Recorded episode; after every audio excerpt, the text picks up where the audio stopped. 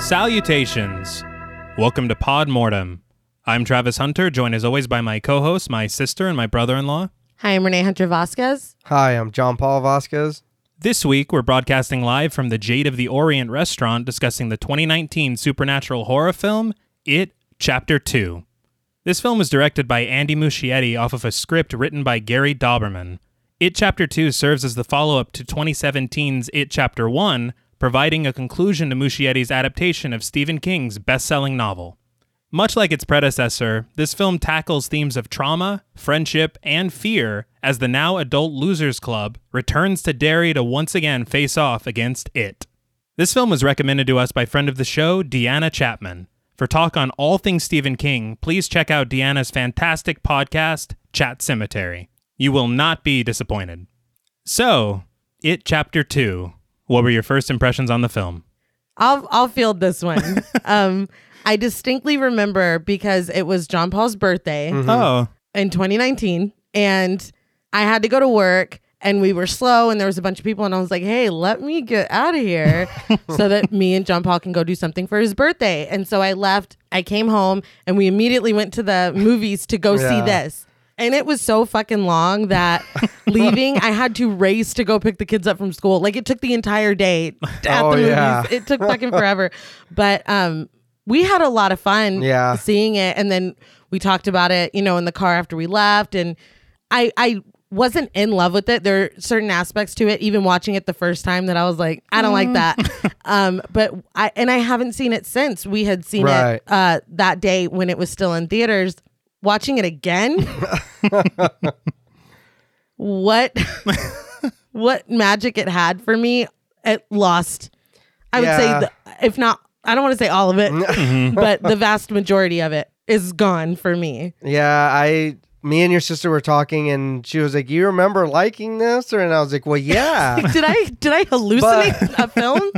but like I told her that it was it. You know what I mean? We were all hyped, and we are like, "Oh yeah," you know, we're gonna see Pennywise, and we're gonna whatever. And, yeah.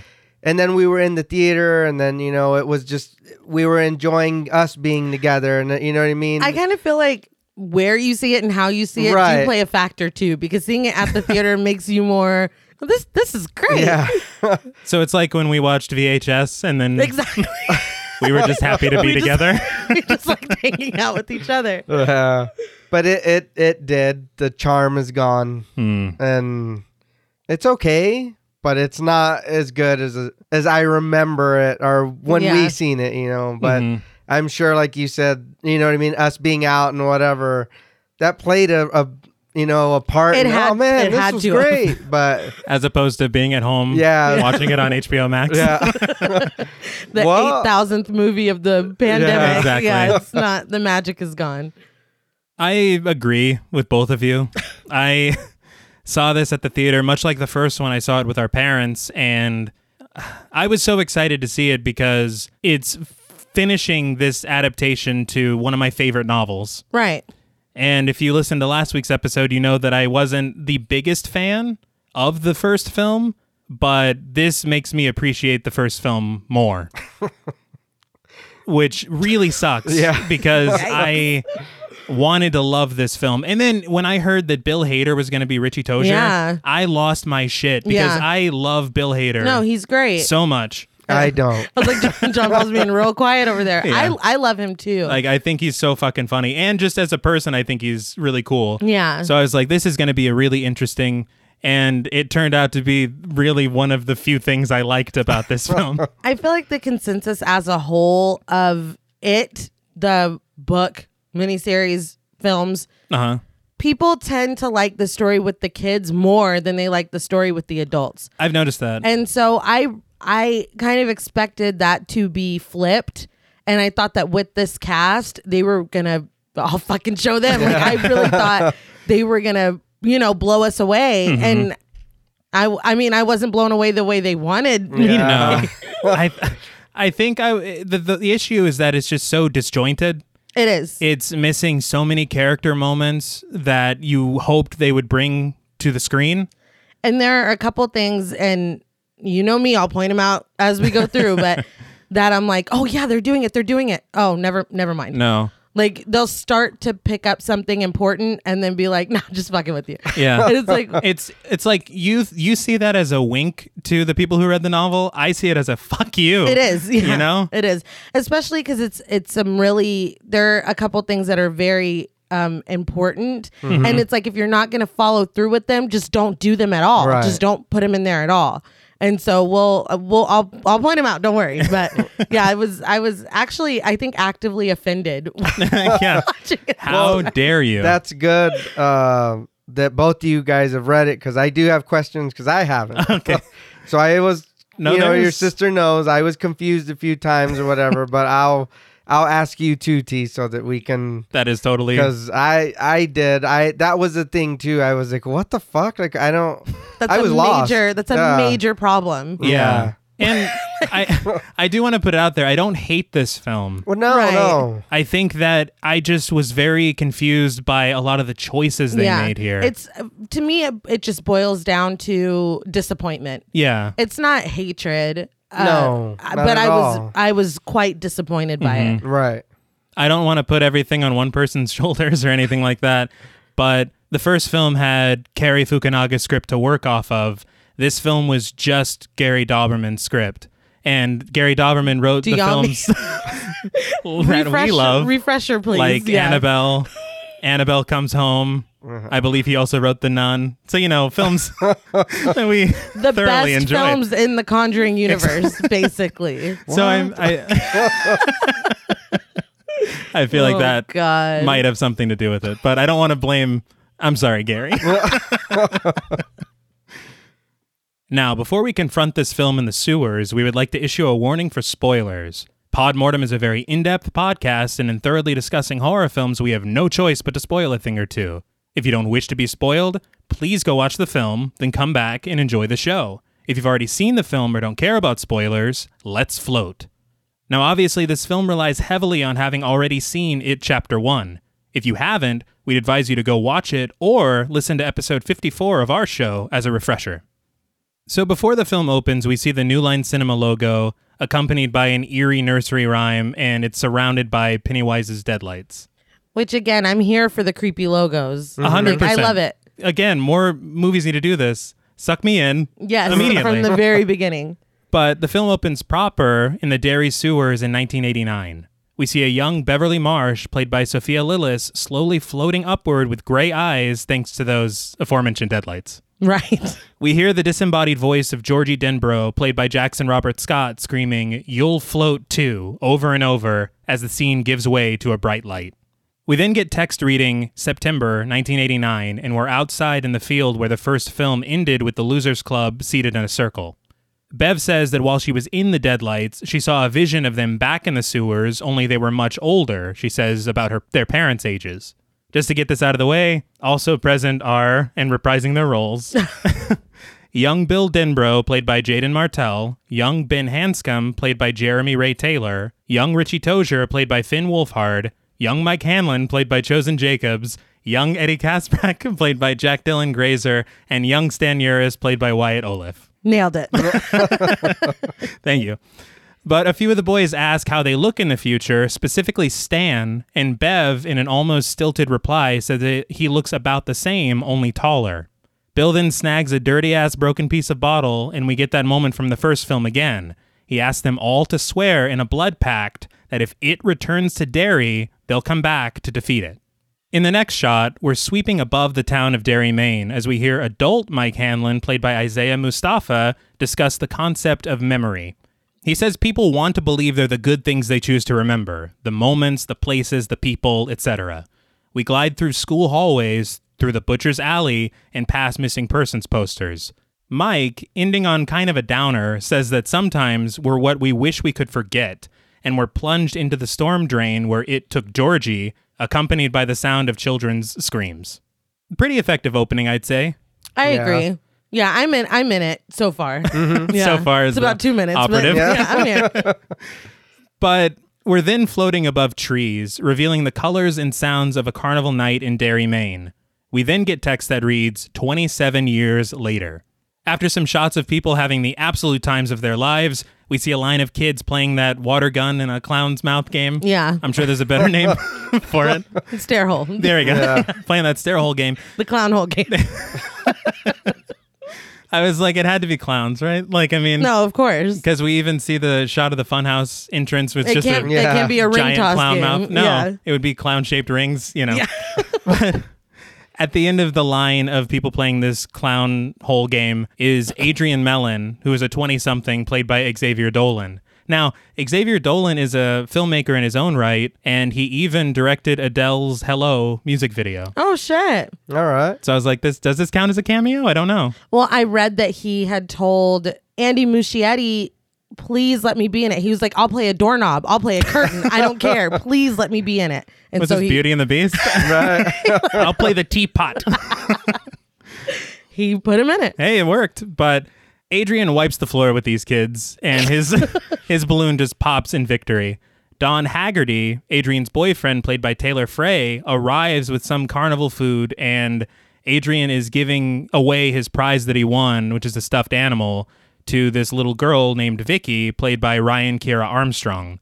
She has a little birthmark on her cheek. She's very downcast, but her face lights up as soon as she gets this prize. It's a really sweet moment. It is. He thanks her for letting him win. Yeah, it's adorable. It's very nice. like you immediately like Adrian. Right. Yes. But Vicky runs off to her mother and Don pulls out a surprise for Adrian. It's a hat that says I heart dairy on it. But when they seal this gift giving with a kiss, a group of local street toughs notices. Did they like forgive me if not, but did they make that kid look hideous? on purpose? I can explain that. please. I will explain that because the men continue their walk through the midway and they're accosted by Chris Unwin, the street tough you're talking about, who is played by Katie Lundman, which is a very interesting choice because this actress played Betty Ripsom in the original. Uh. Get not the fuck out not of the here. original, my bad. In the miniseries. yeah. that was 30 years ago. No. She played Betty Ripsom in the preceding film. okay, so I I can I get the makeup and stuff now then because I was like, what is happening? Yeah, I was like, you need to worry less about gay people living their best life and worry more about your dermatology appointment. getting a good skincare yeah, routine. because good lord. But that's what I, I'm like. They had to really mess her up so she didn't look like That's- herself. that's- right. actually- That's you know, funny. I actually really respect that. That's Yeah. actually Yeah. very cool. and I did not. I was. I. I just thought this was like just a teenage kid. Yeah. The first time I saw it, I had Yeah. no idea Yeah. that they double casted this actress. That's that's awesome. but Chris knocks the drink out of Adrian's hand, and Webby, another asshole played by Jake Weary, joins in on the bullying. Man, I would have shoved the shit out of that kid. Oh, of I, Oh course. my god. I don't. It's like I don't care if you're 15. Yeah. There's only so much I can take, but don't. No. Too don't much. do that. Too much. And Jake Weary, if you recall, was in It Follows, Oh, you're right. and he was kind of an asshole in that. So it's plain to type. But Don pulls Adrian away to leave, but when Webby drops the dreaded F bomb, asking if Adrian has a problem, dude claps back with a diss about Webby's hilarious haircut. I was like, not Meg Ryan. he had it coming. But Don's like, all right, all right, come on. He's like, we get it. It's a horrible haircut, but we see Adrian and Don walking on a bridge with Don lamenting how much of a shithole town Derry is and why they need to get out of it. Adrian tells him whether it's Derry or New York, all that matters is that he's with Don. Just as they go in for another kiss, the homophobic street toughs are back for round two. It's Chris and Webby, accompanied by two other unnamed assholes.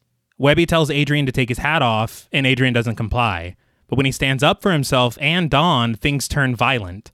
In the scuffle, Adrian's hat comes off, and Chris pops it on his own head. Now on the ground, Adrian, struggling to breathe, takes out his inhaler, which is kicked away by Webby. Don screams that Adrian has asthma, but the unnamed homophobes silence him with more punches. Chris and Webby beat Adrian bloody, who stays defiant till the end, once again making fun of Webby's 90s it girl haircut. I love it. It's love it. Fantastic. But Webby snatches the hat back from Chris, puts it on Adrian's head, and with the help of asshole number two, throws Adrian off the bridge with a welcome to Derry, motherfucker. We see his body tumble into the rushing waters below, and the gang disperses. Don runs to the railing of the bridge and watches Adrian's body get carried away. Through Adrian's point of view, we surface in and out of the water, but we notice through the waves Pennywise, the dancing clown played by Bill Skarsgård, reaching out with a helping hand and glowing eyes. I thought that was properly creepy. It Yeah. was. I'd be like, I'll stay in the water. Yeah, there's no need. I don't want your brand of help. Yeah, I'll drown. It's cool. It's okay. but the thing for me is that the music was unsettling, but there was not a jump scare. Yeah. Yes. It was- Yeah. And I'm like, yeah, keep it eerie, man. Yeah. I love it. But Don rushes underneath the bridge to the water, frantically searching for Adrian. After seeing his hat floating in the water, he looks across to see Pennywise holding Adrian. The clown smiles a sick grin before his mouth grows larger and sinks his teeth into Adrian's armpit. Blood covers his face as Don screams, and the scene is obscured by hundreds of red balloons. We then hear the chanting of children, We all float down here. So the miniseries did not touch this segment with the 10 foot clown pole. No. and I just wanted to say I do appreciate that they included this because I remember the first time I ever read it, Mm-hmm. this whole thing with Adrian Mellon was the first time that I was like, I'm scared. Even after Georgie, you're like, "Ah, it's just a kid. no, it. Be, I think because I had seen, I knew that that was coming, Yeah. and so yeah, no, it it freaked me out, and I really think it speaks to not only oh shit, this motherfucker's back, Mm-hmm. but the evilness and the hatred that Mm-hmm. is just in Derry, like it's woven into the fabric of Derry, and. I, I think that's a point to make and a point that I know I said last time they didn't do a very good job of conveying in the first film. No. So I really did appreciate them including this. In the novel, man, they like they detail the night. They have the boys and Don being interviewed by the police. They go to court. Like it is a Mm-hmm. It's, whole yeah. You learn everything Yes. about the judicial process. but I agree to your point because I feel like it's not only saying about Derry being this dark place, which is honestly probably why Pennywise is like, oh, this is my shit. Yes, yeah. You know, They but it's. feed off of each other. Exactly, it's a symbiotic thing. Yes. where Pennywise, I feel like it, it he takes advantage of the worst in people. Mm-hmm. You got racism, Mike. You know, homophobia in this scene, child abuse, neglect, and he's just here to num num num num num num. num. Yeah. He's like, oh hell yeah, Yeah. it's a buffet. Delicious. Yeah. I just I was a little annoyed because it's like there's nobody around, nobody's gonna help them. You're at a Yeah. fair, But Where- again, that speaks to where I I know, but it, a lot of movies do it, and it's like there's no cops around. You know what I mean? Uh-huh. We're- and then we're gonna get away with. It's like really, dude. There's people everywhere. What do you? It's They're a outside of a carnival. fair. yeah, it's like what the fuck's happening? See, and this is a problem for me because this is very much explained in the novel, but Mm-hmm. they don't do a good job of explaining it here. right again. Like there's a scene in the novel where this dude comes in to a bar with an axe and he murders all these people seated at a table, but nobody moves, nobody does anything because of Pennywise's influence. But they don't explain that here. No. Like there's a And whole so carnival again- full of people and they're just like, I guess that's what happens to Adrian. Yeah. And Yeah, you know I I didn't. I'm getting a corn dog. but that, I mean, that's what it is. That's the nature of dairy. And again, they really, aga a- as as much as I appreciate them, even going this far, right, they still don't fully convey, you know, the full extent. right, right, right. But we hear Mike's voiceover again, explaining that things we try to leave in the past won't stay there. But we pan over to find him sleeping in a chair in some kind of attic slash apartment. Over a police scanner, which wakes him up, we hear the call coming in about a dismembered body. Mike lurches up and grabs his keys in a rush as his voiceover concludes Sometimes it comes back for you. We see him arrive at the bridge, walking past an ambulance with police lights and sirens blaring. You do hear Don talking about a clown, but it's not. I guess this is a nod to his interview Yeah. in the novel. well, and just to very quickly piggyback on that, I don't want to be super annoying with the book stuff, No, but you're fine. I'm going to do it too, so keep going. when the boys are being interviewed, the boys that kill Adrian, Right. you know, for all intents and purposes, they say, or one of them says that there was a clown down there biting under his armpit, Mm-hmm. which is, you know, what we saw. And then when they interview Don, Don's like, I saw a guy in a clown suit down there biting him. And so. I guess the uh, the the prosecutors are like, if we say there was a fucking clown down there, these kids are gonna get off. Yeah. So they never mention it in court. The only reason that Mike knows is because he pays a dude at the police station to give him the tea Yeah. that nobody else knows about Right, because he's right. trying to, you know, track Pennywise or whatever. Right. And so I feel like that makes more sense than Mike just, you know, rolling up on the scene and being like, a clown. Oh what shit! the Yeah, fuck? from the radio. I think You that's tried it, I Yeah. guess. That's also what bothers me about the street toughs just running off because it's so important to the story that they also see Pennywise. Yeah. Yes. That way, the story isn't just Don's crazy. It's these people who have no reason to agree on anything. Right. Exactly, and that's what the Are what telling the same story. The attorney is like, we need to introduce this. They don't even. Th- why would they both make that up? Or why Right, would you know? right. Why would Don co-sign on that? And they're just like, Mm-mm, no, No clown. no, yeah. But at the water's edge, he finds a balloon stuck in a tree. Mike picks it up, and in white lettering, it reads, I heart dairy. Walking a little closer to the bridge now, he sees Come Home written three times in blood on one of the pillars. As he stumbles back, the screen goes black with the Technicolor title card fading in. It, Chapter 2. They have me so far. Yeah. I mean, I know I have some nitpicky shit or whatever, but I'm like, here we fucking go. Yeah. We know who that little note was for. Mm-hmm. Like, It's a let's do loser's this club. shit. Yeah. Right. And honestly, I felt like as they did it, it, it wasn't the best, but I feel like they couldn't have done the Adrian Mellon thing any better than they did it. No, I mean not not without this movie being five hours Exactly. long. Yeah. and it's already longer than it should be. But Oh, yeah. and we'll get to that. but when we come back from the title card, we see Bill Dinbro, played by James McAvoy, seated in an incredibly spiffy looking trailer, complete with a fireplace, no less. a lot. He's living it up, like Georgie and the Barons. but he's staring at the blank screen of his laptop with one of his novels next to it on the table. I believe it was the attic room. A PA knocks on his door, telling him that he's needed on set. As he rushes onto the lot, we learn that he's a screenwriter of a movie that's being filmed based on the attic room. It's funny to me because this is distributed by Warner Brothers and they're on the Warner Brothers Yeah. lot. I was like, they probably just walked across the Right. Right. but let's get this out of the way. Bill is Stephen King. Okay, yeah. Uh, and well, I'm sure you're gonna mention it in a second, but I was like, this is literally Stephen King shade. Like Yes. that, that's this whole conversation. And it keeps coming up. but Bill approaches Audra Phillips, which is his wife and an actress in the film played by Jess Weixler. Audra asks if he's brought the pages with him, but before he can answer, the director of the film, played by Peter Bogdanovich in a cameo role, descends down on a crane, reminding Bill that his film still needs an ending. Now, Peter Bogdanovich, I believe, is an Academy Award, I believe, winning director. I think he made the last picture show, but it's, Damn. it's just so odd for him to be here. In I guess he's directing the attic room Yeah. as Yeah. himself. It's like, sure, man. But in conversation, we learn that the ending is being shot tonight and Bill still hasn't written it. The director says that while everybody loved his book, the ending was trash and they need a better one. He tells Audra to give Bill his notes and he ascends back up to the rafters like Sting. but this is when Audra reluctantly agrees with Peter, which wounds Bill a little bit, understandably. She says that he needs to give Peter and the studio what they want, and they get into a little argument about Audra being like a company woman. Right. Yeah.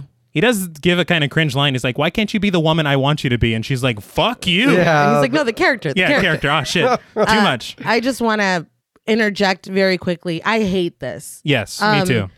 Bill in every other adaptation is happily married. Mm-hmm. Uh, not to you know, I guess spoil anything, but right. Things happen. yeah, Bill Bill leaves. He doesn't stay on set.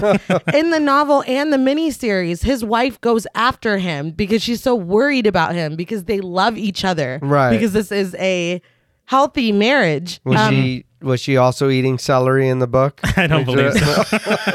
But you know what? In the um in the miniseries, she is Jess from Black Christmas. Yes, she is. oh shit.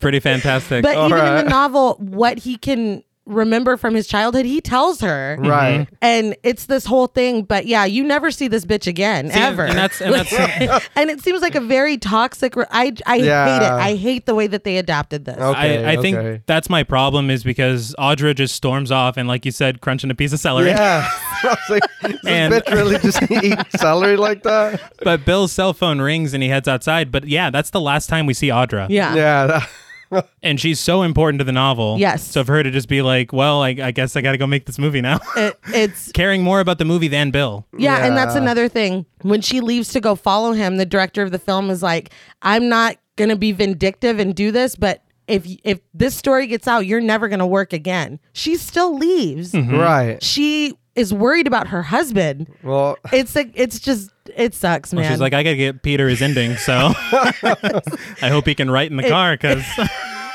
it just sucks. it does. But Bill leaves the set answering the phone, and it's Mike. As soon as he says his name, Bill tenses up like he's turning into the Wolfman or something. and Mike tells him it's time to come home. On an incredibly congested city street, Eddie Kasprek, played by Jason Ranson, weaves in and out of traffic. Over the phone, Myra, his wife, played by Molly Atkinson, basically treats him just like his mother did, filling his head with worries, this time about non existent rain on the road and hydroplaning. right. And also this is the same woman that played his mom in the first one. Yes, which is. I told your sister.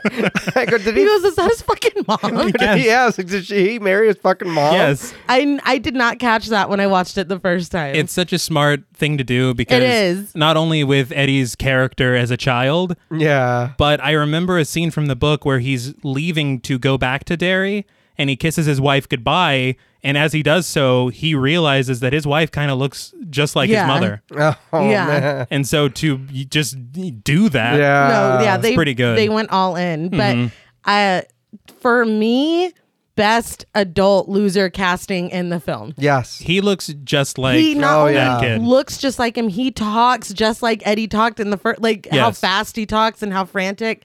It's great. It's perfect. And the other thing is that in the novel, they said that Eddie grown up looked a lot like Anthony Perkins. Yeah, they did. Jason Ranson looks like Anthony Perkins, It's really good. but Eddie, in very expositional fashion, explains that his job is to assess risk, and him being distracted by her on the phone is a more likely cause of a collision than the hydroplaning. Which he was a he owned a limo company in every other adaptation Yes, he did, and personally, I really like this change. because that's very Eddie. Yes, it fits way more.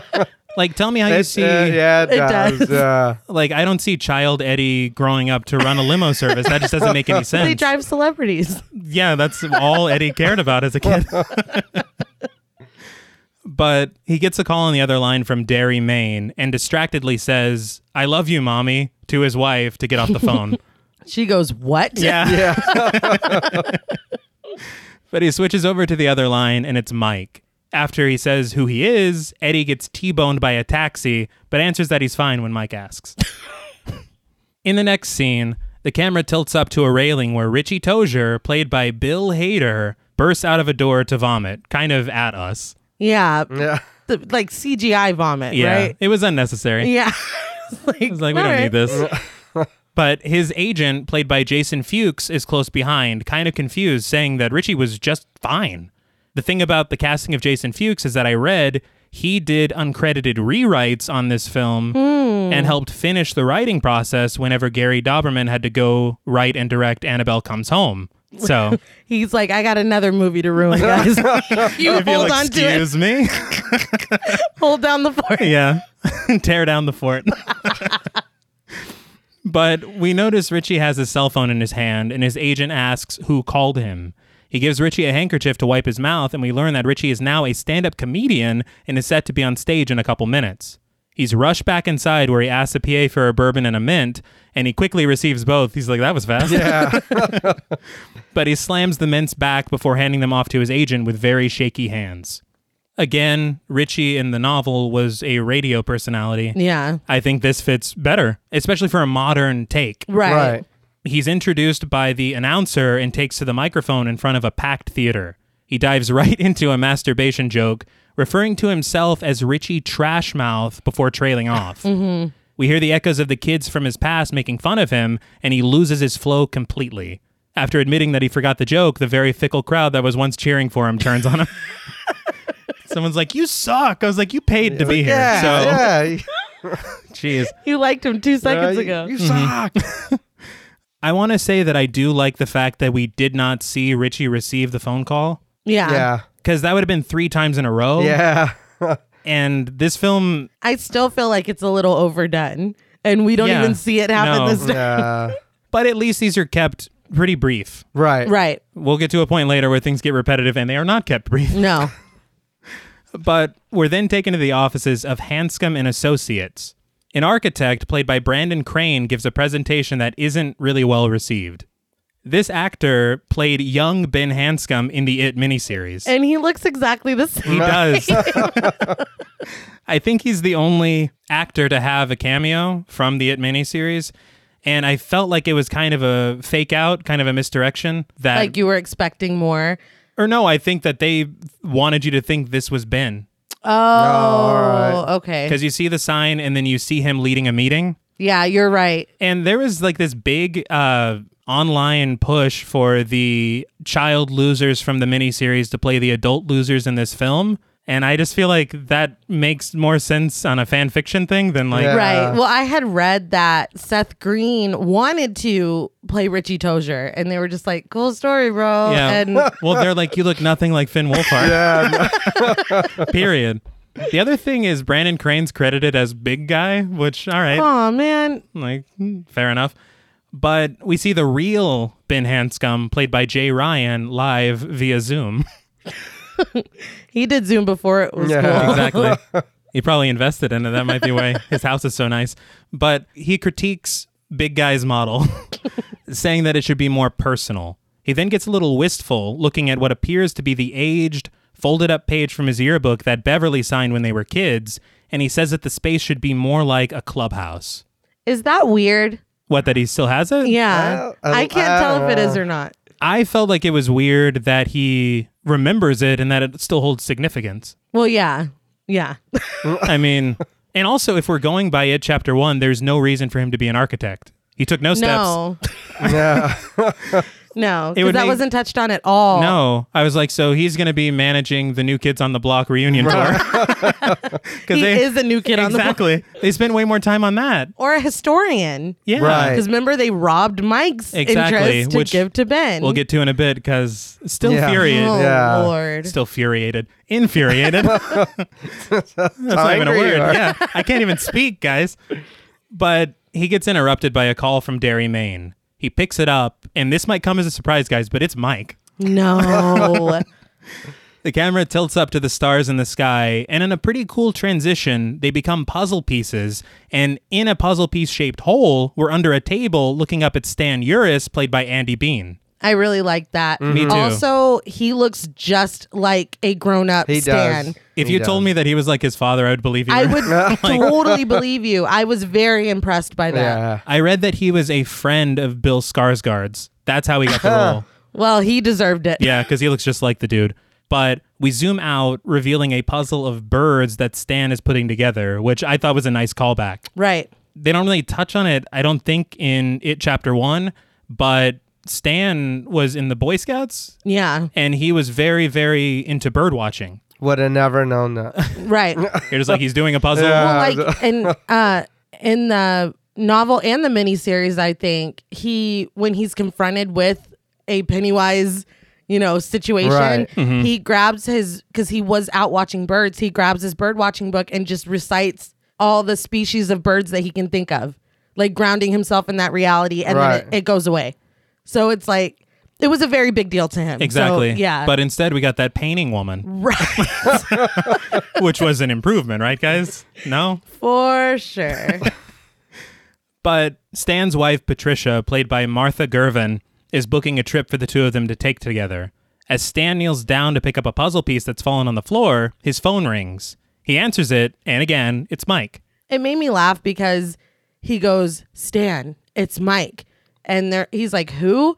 And like that's happened every time. So wouldn't you Yeah. lead with, Hey, it's Mike Hanlon from Derry. We grew up together. Like you're just Yeah. like, it's Mike. Mike. Like we talked at lunch. Like It's like Mike down the street. like I don't fucking know. there are a lot of Mikes. Yeah. But you can see that his memory hits him, and Stan remembers Mike completely and why he's calling. He even says, It's come back, hasn't it? He's the only one. Stan nervously asks if Mike has called the others and won't really commit to coming back. Mike's like, We made a promise. Be here tomorrow. And Stan's like, Uh, I got to return some videotapes, my dry cleaning, and uh, but Mike's like, I'll see you soon. If I was Mike when I hung up the phone, I'd be like, That motherfucker's not coming. It's like when someone puts maybe on an RSVP. Like you're He's not not gonna- showing uh, up. But Mike gets off the phone and we see him put a check mark next to Stan's name on his list of the Losers Club. Back at Stan's place, we see his clothes neatly folded on the toilet seat as he steps into a running bath. Breathing rapidly, he flashes back to the day that they made the promise in 1989. We see young Bill asking him, Do you swear? as young Stan nods. In the bathtub, Stan stares at the ceiling with tired eyes and says, I swear, Bill, as a tear rolls down his cheek. We watch as young Stan's hand is sliced by broken glass as part of the pact, and it looks rough. He deep as didn't have to fuck, cut him No. like that. It's like, did you not like Stan? Plus, we, yeah, we just seen you pick that shit up under Off some the Off the ground, yeah. You know, a little scratch will do, Bill. Yeah. God damn. But in present day, Stan leans against the side of the bathtub, and we notice his blood is turning the bathwater murky. We realize that he's committed suicide. There is one complaint that I have, but I think that they handled this so well I agree until later on something really upsets me about about This. this. I just feel bad for the actor though because I'm like Peter Bogdanovich got more screen time. oh yeah, man.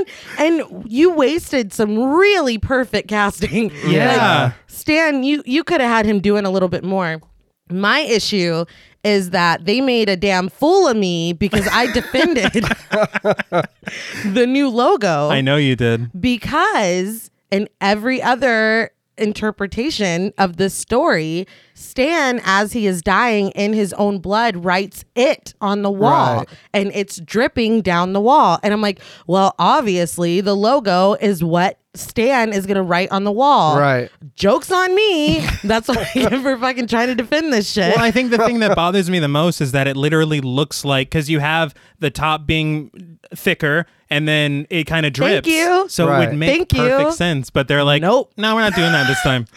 and that tells you this is why. yeah. But again, they fucked that up later for me. So we'll, Mm-hmm. we'll talk about it then. All right. Well, blood drips from his finger onto the ground in another neat transition as we pan across darkness to the sleeping face of Beverly Marsh, played by Jessica Chastain. very cool. And it also there's a transition very similar to this in the first one when Bill is laying in bed and You're the drops. right. Mm. So I, I thought that was really cool. Reincorporation. Right. I know there's going to be a lot of negative talk here, but nearly every transition they do in this film is amazing. Yeah. And they don't have the same cinematographer as last time. So the cinematography for me kind of suffers as compared to the first film, but that stuff's cool. Yeah. But the blood drips onto Bev's face, waking her up. The phone on her nightstand rings and she answers it. It's Mike. what? I feel like I don't have to say that. Nuh-uh. but he tries to convince her to come back to Derry when she says that she doesn't remember. After Mike references it, she looks at the scar on her hand. Only after Mike mentions Bill does she seem down to return. I'm like, poor Ben. Yeah. Even in this conversation, she's like, Bill, you say. Perpetually poor Ben. But doesn't he say that nobody else remembered either? yeah. Which I call bullshit. Yeah. Yeah, because Stan was like, it's come back, Oh, hasn't it? yeah. they did. They remembered. Stan specifically remembered, but the rest of them were like, oh, Mike. Like they Yeah, seem like they- they remember too. At least remembered him. I mean- Yeah. I'm like you're lying. It's like, was she the first one you called? well, you can tell me, but we see Bev packing frantically in the night, gathering clothes from her massive closet.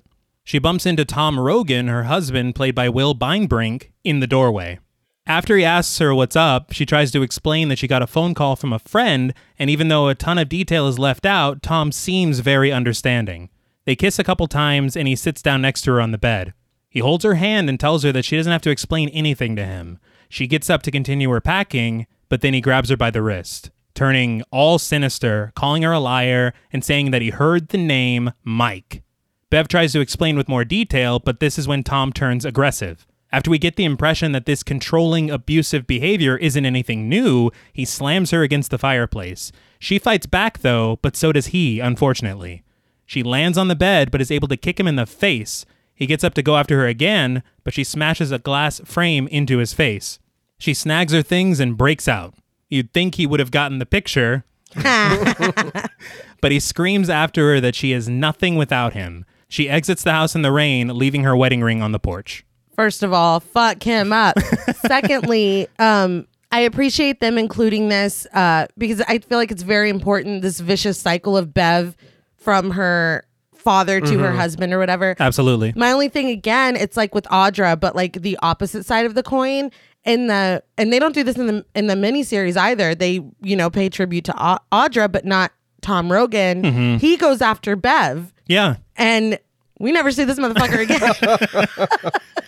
I think the thing that bothers me so much about this is the fact that Tom doesn't continue ruins another person's story arc. it does. and it makes another person seem completely inconsequential. And we'll get to that in a bit, but it's fucking like, what are you doing, dude? Oh, I, I knew when he was like, "So what are you doing?" I was like, "Oh shit!" He's back. yeah, I was- Well, something, something seemed wrong. My thing was when he sat her down on the bed and he was holding her hand and he's like, "You don't have to explain anything to me." No, he was I was too like, calm. Well, but the fact that he was so calm, I was like, "Are they changing her story?" Right. And I All was right, like, yeah. "I." I hate to see this cycle continue, but it's so important to Bev. So I'm like, I hope It's- they're not. It's Yeah. important for the fact that in this moment, it's like a rebirth for her because Mm-hmm. she's like, no, I'm Mm-hmm. not fucking taking this shit anymore. Right. And it's, uh, I mean, it's a lot more dramatic in the book. Like her nails get ripped off her, her fingers and Mm-hmm. like, it's a lot, but it, it is very important. But he was, I was just bracing myself when he was like, you don't have to explain. I'm like, oh shit. really? Yeah. Yeah, Oh. no, I was like, wow, this guy's sweet. What a great guy. yeah. He's here for her. So understanding. Yeah, and wrong again. but Bev walks down the street as a taxi honks at her. She stops momentarily, eyeing a storm drain, but continues walking. Inside the storm drain, water cascades through it, and in another great transition, we're back in Derry in 1989. I thought the rushing water might have been a shining reference. Oh, good point. Good Take a point. shot Take to the- a shot. you know, the elevator. But water bursts from a pipe into a ravine, and we see that it's tinged with blood. Also, a few emaciated children that Pennywise gave floating lessons yeah. Inconsequential. to. Yeah, Somebody needs to clean those kids up. That's, yeah, it's It's just uh, rude. that the tourists aren't gonna leave. no. They're not gonna- They're like, this is dairy. Yeah. I'm, I don't love dairy. Suddenly, young Henry Bowers, played by Nicholas Hamilton, lurches up from underwater, screaming. Maybe I'm stupid, Okay. admittedly so, but I was like, this motherfucker's been down there for 27 years. I didn't know that we stepped back Oh, in time. It's like Peter Pan. Yeah. No. uh, I I didn't think that I j- I was like, "Oh shit, he it released him or whatever." Oh. Yeah. So I was like, "Oh shit, he's back." Which was like, I was like, Right. "Wait, he's a I kid." was like, wait, What the fuck? so he's been frozen like fry, Yeah. just in a stasis. but I'm kind of bummed though that they, b- I say barely because there is Bob Gray mailing him his knife, but there's no real interaction with him and Pennywise in the first film. no. And Mike just threw his ass down a well, and Yeah. then now he's getting spit out Like, of it. what up? Yeah. Um, I thought that they killed him. So did in I. the first one. Right. And maybe they did, and they were like, no, no, no, no, we we gotta. I mean, I Yeah. don't know, but yeah, you're right because in the novel, you know, they they didn't have that TV show. No, Like, wasn't Pennywise in the moon telling Henry to kill his dad you're right because I think he also is like talking shit about the losers too. and Bev Yeah. specifically? He's like, Bev sucks, man. You might want to kill her too. And All right. Henry's like, shit. yeah, but there you was always this, listen to the moon. Yeah. Well. there was this direct interaction. You're right. Uh-huh. There, yeah, And I, I don't. It bothers me that Pennywise does not appear in the moon at all in this. Mm-hmm. But maybe that was just a phase he was going through. you son of a bitch. I can't stop. But Henry just heads home where we see several police cars outside, as well as a coroner taking his father away. The police draw their guns on Henry and promptly arrest him for the murder of his father. Henry screams and protests that he isn't done and that he has to kill them all, but then he goes silent, smiling up at a red balloon he sees floating into the sky. So, a couple things here. I know we had the joke about the time jump, but I guess the sewers in Derry age you a couple years I because the actor is clearly older. He's seen some shit, okay? I guess so. Like in the um I just think of the imagery in the miniseries of his hair turning white when Yes. you see when he's in the sewer. So maybe his hair didn't turn white. He just does. aged. he just rapidly aged. Yeah, and I, I kind of wanted that. I, Yeah. I like the white hair situation. Yeah. But I felt like this scene could have easily been filmed when they were filming it chapter one. That Yeah. I, I don't understand why they didn't do that. No, you already have you've already used this location. All, Yeah. you, all you need is a couple cop cars. You already have Henry here. You know, you know that you're not just making it chapter one. You know it's going to be a success. Right. that's my major or a major issue that I have with this because there's they rely very heavily on flashbacks. Yes. And I don't know if maybe they were like, oh, we don't have as much adult loser material as we thought we did. Let's get the kids back in here.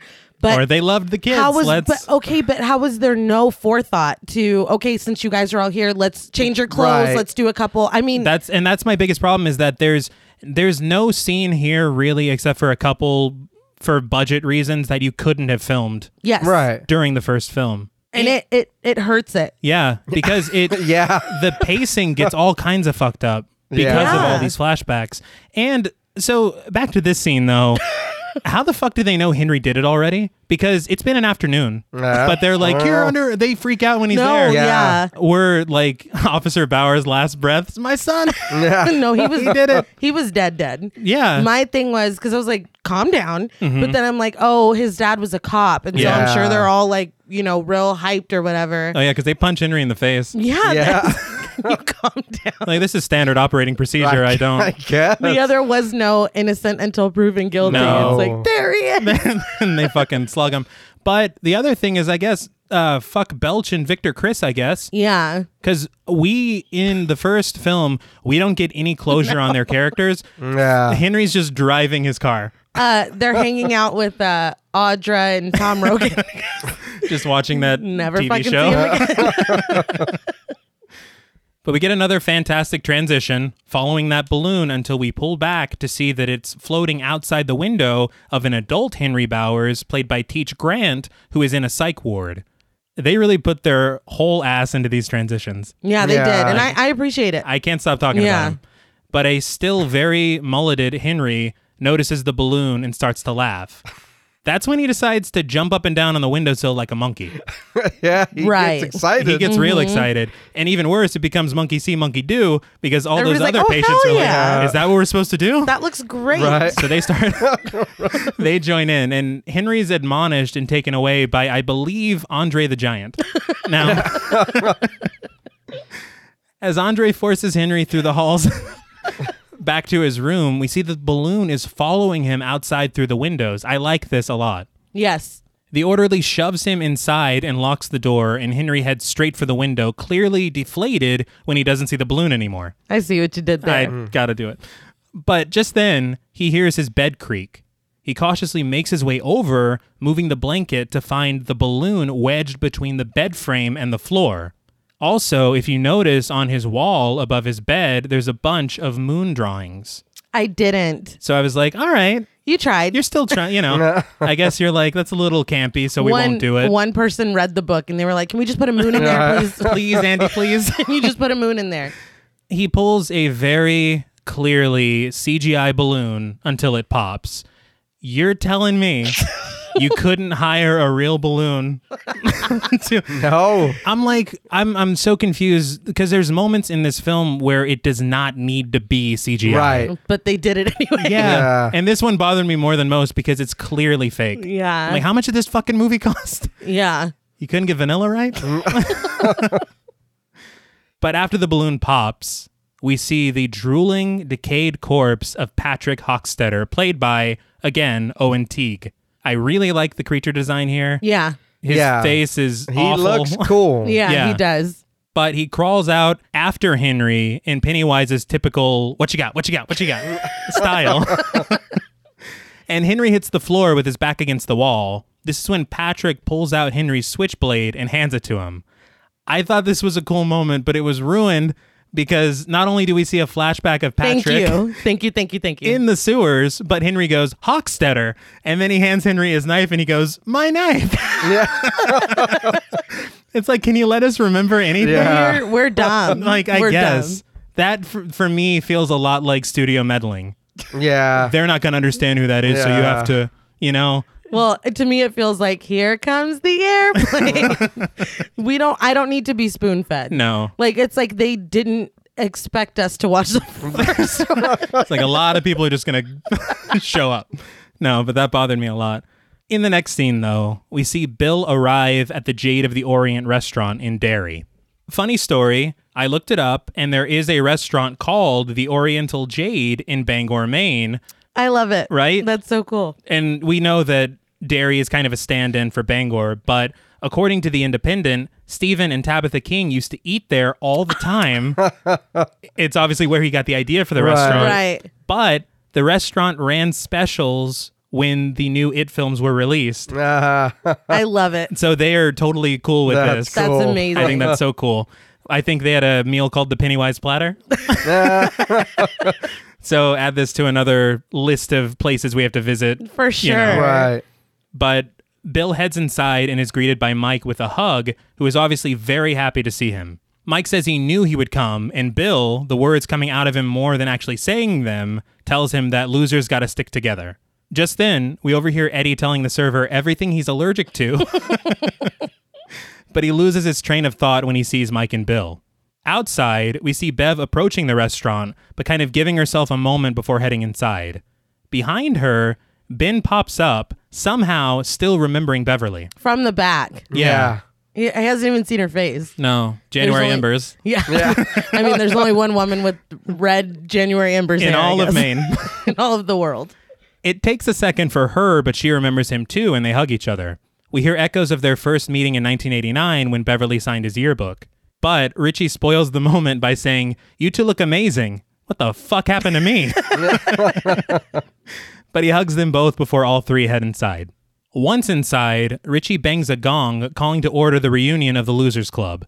He stands behind Ben, joking to Eddie about how much weight Ben's lost. For me, at this moment, I was like, Bill Hader is going to be my favorite part of this movie. Uh, for sure. And I wanted to point out that after Bill Hader was cast, I guess they kind of changed his lines Hmm. to give Bill Hader like the reins.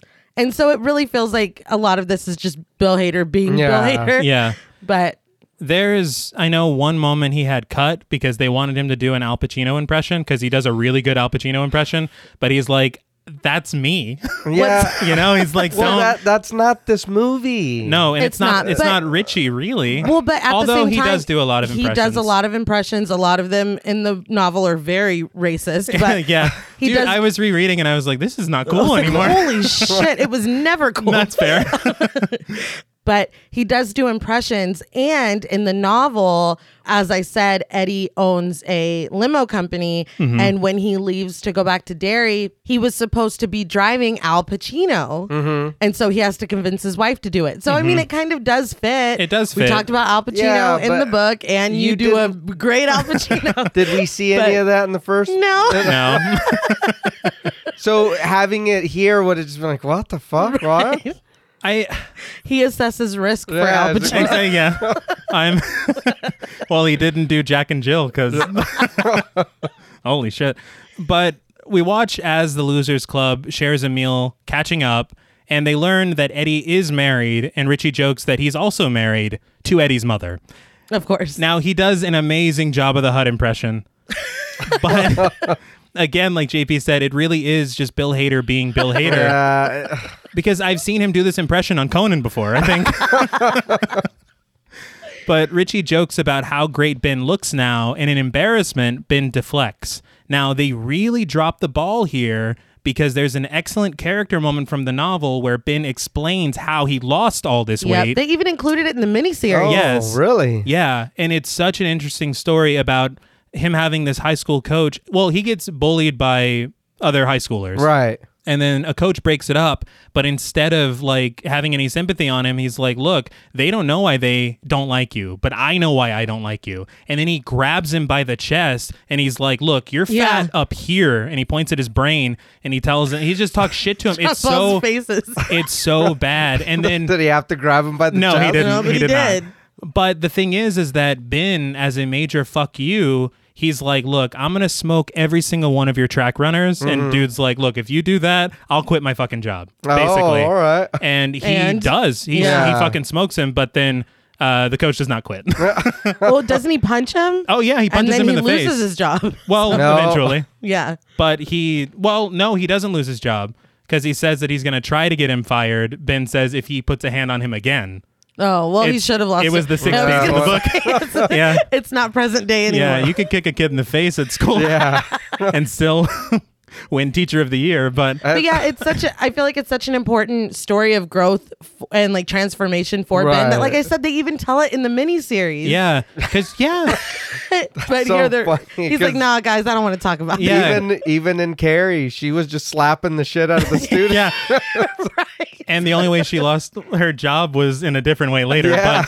but I I don't get it. But I felt like this story for Ben because honestly, they give Ben all of Mike's shit in the first movie. Yeah. Yeah, And then in this movie, they give Ben like nothing to do. yeah, I, d- I didn't understand that. So I'm like, why are you going to ruin one character just to ruin the character you were trying to build up? Yeah, Later. But I digress. Ben's way of deflecting is asking if Stan is going to show up. The mood goes quiet for a moment as they all stare at an empty chair. Richie laughs, saying that Stan's not going to show. And Eddie's memories start coming back as he recounts how he stitched up Ben after Henry Bowers sliced him up. After saying that he didn't become a doctor, he starts describing his job as a risk analyst, which makes Richie pretend to fall asleep and snore. Everybody laughs, but Eddie gets way angrier than is necessary. He gets like super pissed. Well, he he gets mad at Richie, and then Ben's laughing at the joke, and then Eddie goes, "What the fuck are you laughing at?" It's like we're friends. we're all friends Yeah. here. Why are you I so think mad? it worked better when they were kids. Exactly. Yeah. Little Eddie comes off as less Like aggressive. Exactly. but I was like, yikes, man. But the group continues to laugh, and Bev raises her glass, proposing a toast to the Losers Club. The group continues to bond and laugh and eat and arm wrestle as the music swells. and we see the server bring a bowl of fortune cookies for the table. Bev and Bill chat about their respective careers. Bev, the married fashion designer whose clothes fill Bill's wife's closet, and Bill, the novelist and screenwriter whose films are terrifying, but the endings suck. It's funny because during this shot, Ben is out of focus, just looking Yeah. pissed. Oh yeah. It's like, 27 years later. Exactly. It's like this is 1989 all over again. but they all acknowledge how weird it is that the memories are rushing back the way they are. They talk about how it felt to get the call from Mike, with Bill describing it as pure, f- but he can't get the word out. His stutter is returning to him as Mike tells him that it was fear. He explains that the further you get from Derry, the less you remember, but since he stayed, he remembers it all. Bev just says, Pennywise, and it all hits them. Bill finally asks why Mike asked them to come back. I feel like I kind of wish that them being so scared, like I know that Richie threw up or whatever, and I know that Stan was very affected, but they all talk about how they were scared and nervous to come. Mm-hmm. Like I didn't, I didn't get that. No. It was like, oh, I got to go back to dairy. Like yeah. I- well, Bill was just like, something's happening to me. I, and Bill turns into a werewolf. I'm like, I feel like it wasn't portrayed very well. I this scene kind of took me out of the moment. I'm not Really? gonna lie because it's you guys came here for some scary shit, Mm-hmm. but let's let's be happy for a minute. I'm not gonna lie. I love this and I- the book I- and the miniseries. Their little lunch or whatever that they Mm-hmm. have together. But yeah, it's another issue that I have is that they don't know why Mike called them yeah, I don't like that Yeah. either. because in every other rendition of this, he's like, "Look, remember your promise. If you don't come, you don't come. But we all made a promise to Right. mm-hmm. each other. This is like, man, you want to come to Dairy? Like that's how they're acting. like, he didn't. Memory lane? Sure. like, what do you mean? And I, I think that's another big problem I have, which will come up later. Um, their promise. We'll talk in a bit.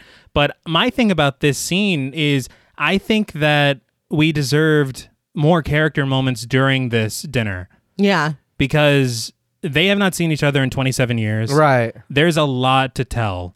Also, we haven't seen them. Yes. So it's like, yeah, we got to know them as kids, but who's the same at a, at eleven? And I, I don't know math. However, the fuck old I'm supposed to be now, but 38. nobody's the same.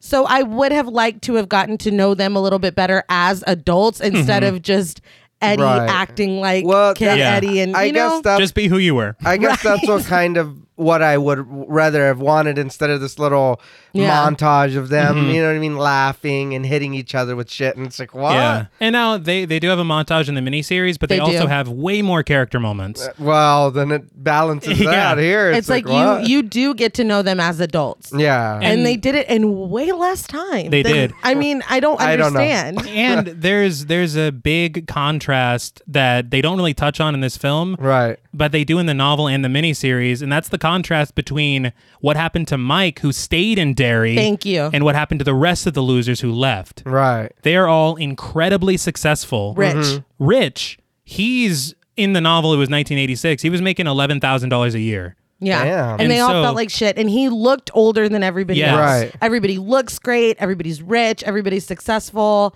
But Mike is the lighthouse keeper. Yeah. He stayed behind. He Mm-hmm. looks older. He's broke. Mm-hmm. I remember in the um miniseries when Bill comes back into town, they're walking around and Bill's like, Oh, I remember this. This is poor town. And Mike's like, That's my house. Yeah, exactly. Oh, well, fuck. I was like, well, fuck me then. I'm, I'm going back to Hollywood. But you're totally right. They don't mention that at all. And the other thing that is also very interesting that they bring up in the novel, they don't really bring up here, is the fact that none of them have children. Yeah, because that's a big And it's a Yeah, huge thing I- because Richie, in particular, and I'll get back into the plot in just a second, but Richie, in particular, not having children is crazy because he got a vasectomy. Right. And he goes to the doctor like a few years later to get it reversed. And his doctor basically tells him that it never took and that they start to realize that it's something about the power of it in dairy has kind of left a printing on them. Yeah. Ah, And they okay. talk about Stan and his wife trying and trying and trying and trying to get pregnant and they can't. yeah. So and then Bev and Tom never got pregnant. Right. Audra There's- and Bill yeah. never got pregnant. there's no reason for them not to have kids right now except what happened in dairy. Right. So it's just a few character moments and instead we get like Eddie and Richie arm wrestling. right. you know? And in a bloated movie, you can cut a few scenes and add some important shit like this. Yeah. yeah. Or make some scenes shorter. Please. But I digress. Mike basically says that things happen in Derry in a cycle of 27 years. You know, the shit that Ben, for some reason, Yeah, said in the yes. first film. Yeah. It's like they were like, nah, fuck that. Give it back to Mike. Yeah. Like that's what it feels like because Well, you've I already mean, made, you've already made one movie. You can't. You've committed. right? It's we all been- saw it. but Mike says that they thought they killed it, but they didn't. He pulls out his journal and starts going through recent events caused by it, and the losers are not receptive at first. But Mike explains that they changed it like it changed them, but they didn't stop it, and now it's back in pog form. It's not.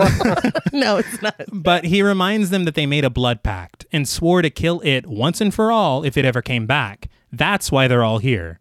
So I don't like how they're acting as if Mike is crazy for a second Yeah. because he has, first of all, he's the only one that knows everything. If somebody is like the lighthouse keeper and I don't remember a lot of what happened in my childhood, but someone's like, hey, I got all the answers, I'm not going to be like, hey, let's get him another drink because Yeah. no. It also bothers me because in the novel, like, yeah, they don't remember, but they know to an extent. And Mike makes it clear, Mm-hmm. like I said, this this is a thing. Right. Like we're not meeting up to have lunch. No. And I remember Eddie specifically when he says goodbye to his wife, he's like, I'm probably not coming back. Yeah. Like they know going into it what So this he remembered is. something. He remembered enough to know Mm-hmm. And- we might not make it back The home. other Right. thing, Bill tells Audra, he's like, because they're in London in the Right. novel, he's like, you need to stay here because it's dangerous. yeah. Because he knows, he Something- remembers. Yeah, they knew something. Yeah. Yeah. So I don't like you can't have it both ways No. that oh when Mike called I was scared and I threw up. But also what the fuck are we doing here? Like you can't do No. both. Pick a lane. Yes. But with the fun of the reunion completely sucked out of the room, they open up their fortune cookies. The weird thing is, though, they're all one word fortunes. Guess it could not cut. The men try to solve the message, and I laugh because Richie's like, Did you fuck with the fortune cookies, Mike? Yeah. What? Why are you blaming him? But a tear rolls down Bev's cheek as she hands over the crucial piece of the puzzle. Her fortune just says Stanley. When they're finally arranged in the right order, it reads, Guess Stanley could not cut it. I feel like she let it go on for way too long. Yeah. Yeah. Because they, they tried for a really long Yeah. time to put it together. It could not. Is it a noun in this sentence? I was like, what the fuck is happening? and there is fortune cookie shit in the novel, but this isn't. And I kind of like this Yeah, because because Right. it's like, what the, f- like, yeah, and it kind of lends more to the playful side of Pennywise Right. yeah. because he's a yeah. little dick. Yeah. we talked about that too, T, because you and I both rewatched the miniseries recently. Yeah. And I was like, this dude loves his fucking job. Dude, like, he has no a joke. blast. Tim Curry's Pennywise is having a fucking blast. He's swinging a The ent- noisemaker, just laughing. The ent- uh-huh, uh-huh, Uh-huh. uh-huh. The Telling entire jokes. film. He is just, he's living it up. But Eddie wants answers, and nobody has them. Just then, the bowl of fortune cookies begins to vibrate. One cookie hops out, cracking open to reveal some kind of winged insect with the face of a crying baby, just running all over the table, knocking over glasses. No, please. No, none of this. I, I did wonder if this was their little nod to the fact that none of the losers have kids. So maybe it's a fear of some kind, because otherwise it's just like a Silent Hill situation. Yeah. I'm like, all right. But another cookie hops out, cracking open, revealing a slimy eyeball with tentacle like veins crawling towards Richie. Richie's like, that fucking cookie's looking at me, man. Yeah. But we see a bat like wing come out of the third cookie and start flying around the room aimlessly. A bird fetus also makes an appearance, but Featuring bird fetus. exactly. He gets a guest starring credit. But the bowl of fortune cookies fills with tar and magma like sludge covering the table. Very similar to when Pennywise was being Eddie with the loogie Yeah. Yeah. in the first film. But severed heads and blood fill the surrounding fish tanks, singing some kind of shanty. I don't know what they were saying. but Mike snaps, smashing the table with his chair, screaming, It's not real. Now, this is very CGI heavy. Yeah. It is. And that's not my only problem with it. No, I've got a. Yeah. Okay. Yeah. my my issue is that even when the cookies are in the bowl, you can tell they're fake. Uh-huh. And it's like I read somebody from the production was like a lot of that was practical, and I'm like I know you were there, but I don't believe you. but I know better. yeah, I know, but. My major problem with this is, first of all, the server runs in in just a second, but Mike smashing the table is absurd Yeah. because he's the only one that knows that this is all bullshit completely. You better preach. I'm doing my best, testify. But the thing about it is, in the novel, they all dummy up and pretend like none of this is real because otherwise they're going to draw all this suspicion.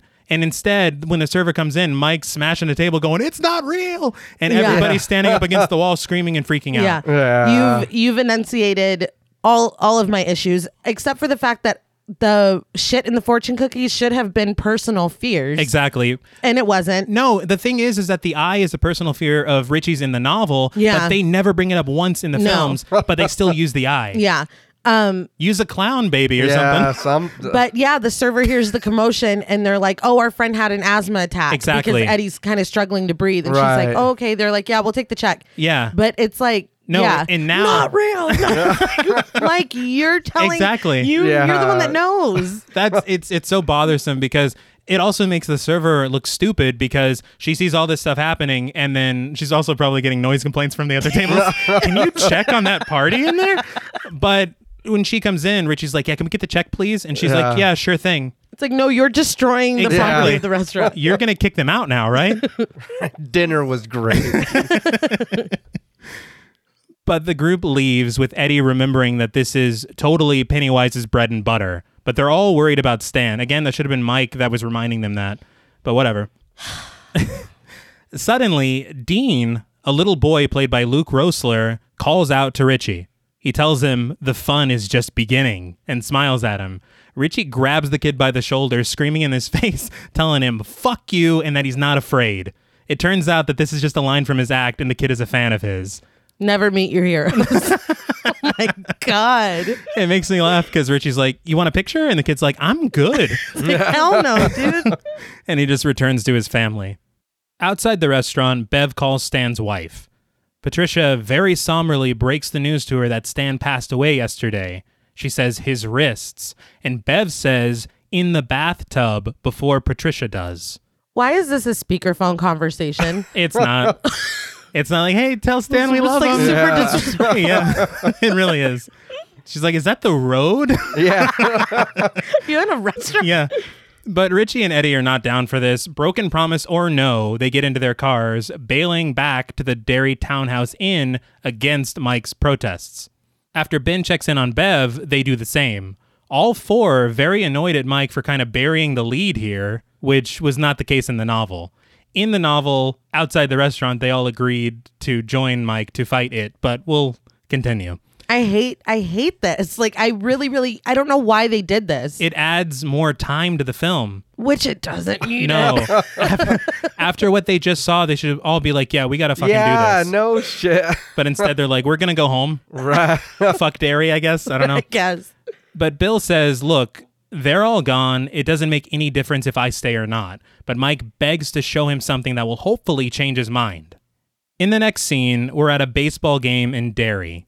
Vicky, the little girl from the opening of the film, is sat with her mother, bored out of her mind. A firefly lands on the stuffed animal that Adrian gave her as a prize, but she isn't quick enough to catch it when she tries. It flies off under the bleachers, and she sets the stuffed animal down to go follow it. Great parenting. Oh yeah, her mom's like, yeah, uh, we've got f- three players on the base. I don't know baseball. Three players on three the players on the bases. But almost whimsical music plays as she descends into the darkness underneath the bleachers. But it starts to turn a little eerie as we see the firefly clasped between two white gloved hands. Vicky gasps as the light reveals Pennywise's face. He says hello to her and says he knows her name, so he must be her friend. Vicky isn't about that life though and tells him he's scary and walks away. I like I appreciated that. Yeah, because I'm like, this is 2017 or whatever. she was like, "What Yeah. the fuck?" This is when Pennywise begins to cry, so she turns back. He says people make fun of him for the way he looks and that he'll never have any friends. Vicky says people make fun of her too because of her birthmark. Pennywise tells her that he can blow her birthmark away, but she'd have to come really close to him. She agrees, and he says that he'll blow it away on the count of three. One, two, and then he stops and begins to drool. She tells him that he's supposed to say three, but his mouth opens wide and he chomps down on her head. The crowd cheers at the baseball game, unaware of what just happened.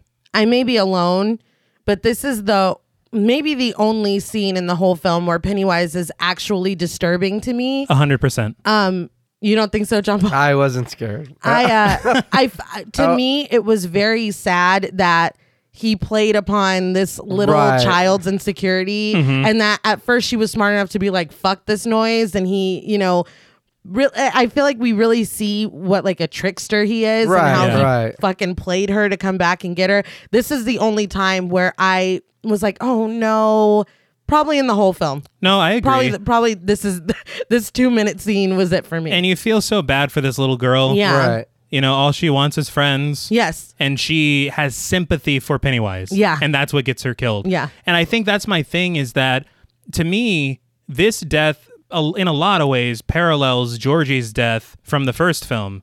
And where the miniseries did not touch Adrian Mellon's death at no, all, No. they just had another kid dying. Yeah. Part of me is wondering if this would have been more successful as an opening as opposed to Adrian Mellon's death. Even though Adrian was in the novel and Vicky wasn't, I think this is more of a catalyst for Mike to be like, oh shit. Well, and to be fair, Right, because it was a kid. Exactly. yeah, to be fair, in the novel, you know, Adrian Mellon is like the beginning. Yeah. And Mike's like, mm, I don't know. Maybe it wasn't him. And then a couple more kids die. And he's like, mm, I don't know. I don't want to make these phone calls yet. And then the Yeah, he puts it off for months. and then it's, It's me like me. making phone calls. Exactly. The last one in the miniseries, Georgie's picture is left there. So he's See- like, now I got to fucking call yeah, him." god damn it, But Pennywise. I feel like and we, the picture's left in the novel. Yeah. But we don't get that picture scare from the first film to where it makes sense. No, and you're right. But I feel like um, we could have had both.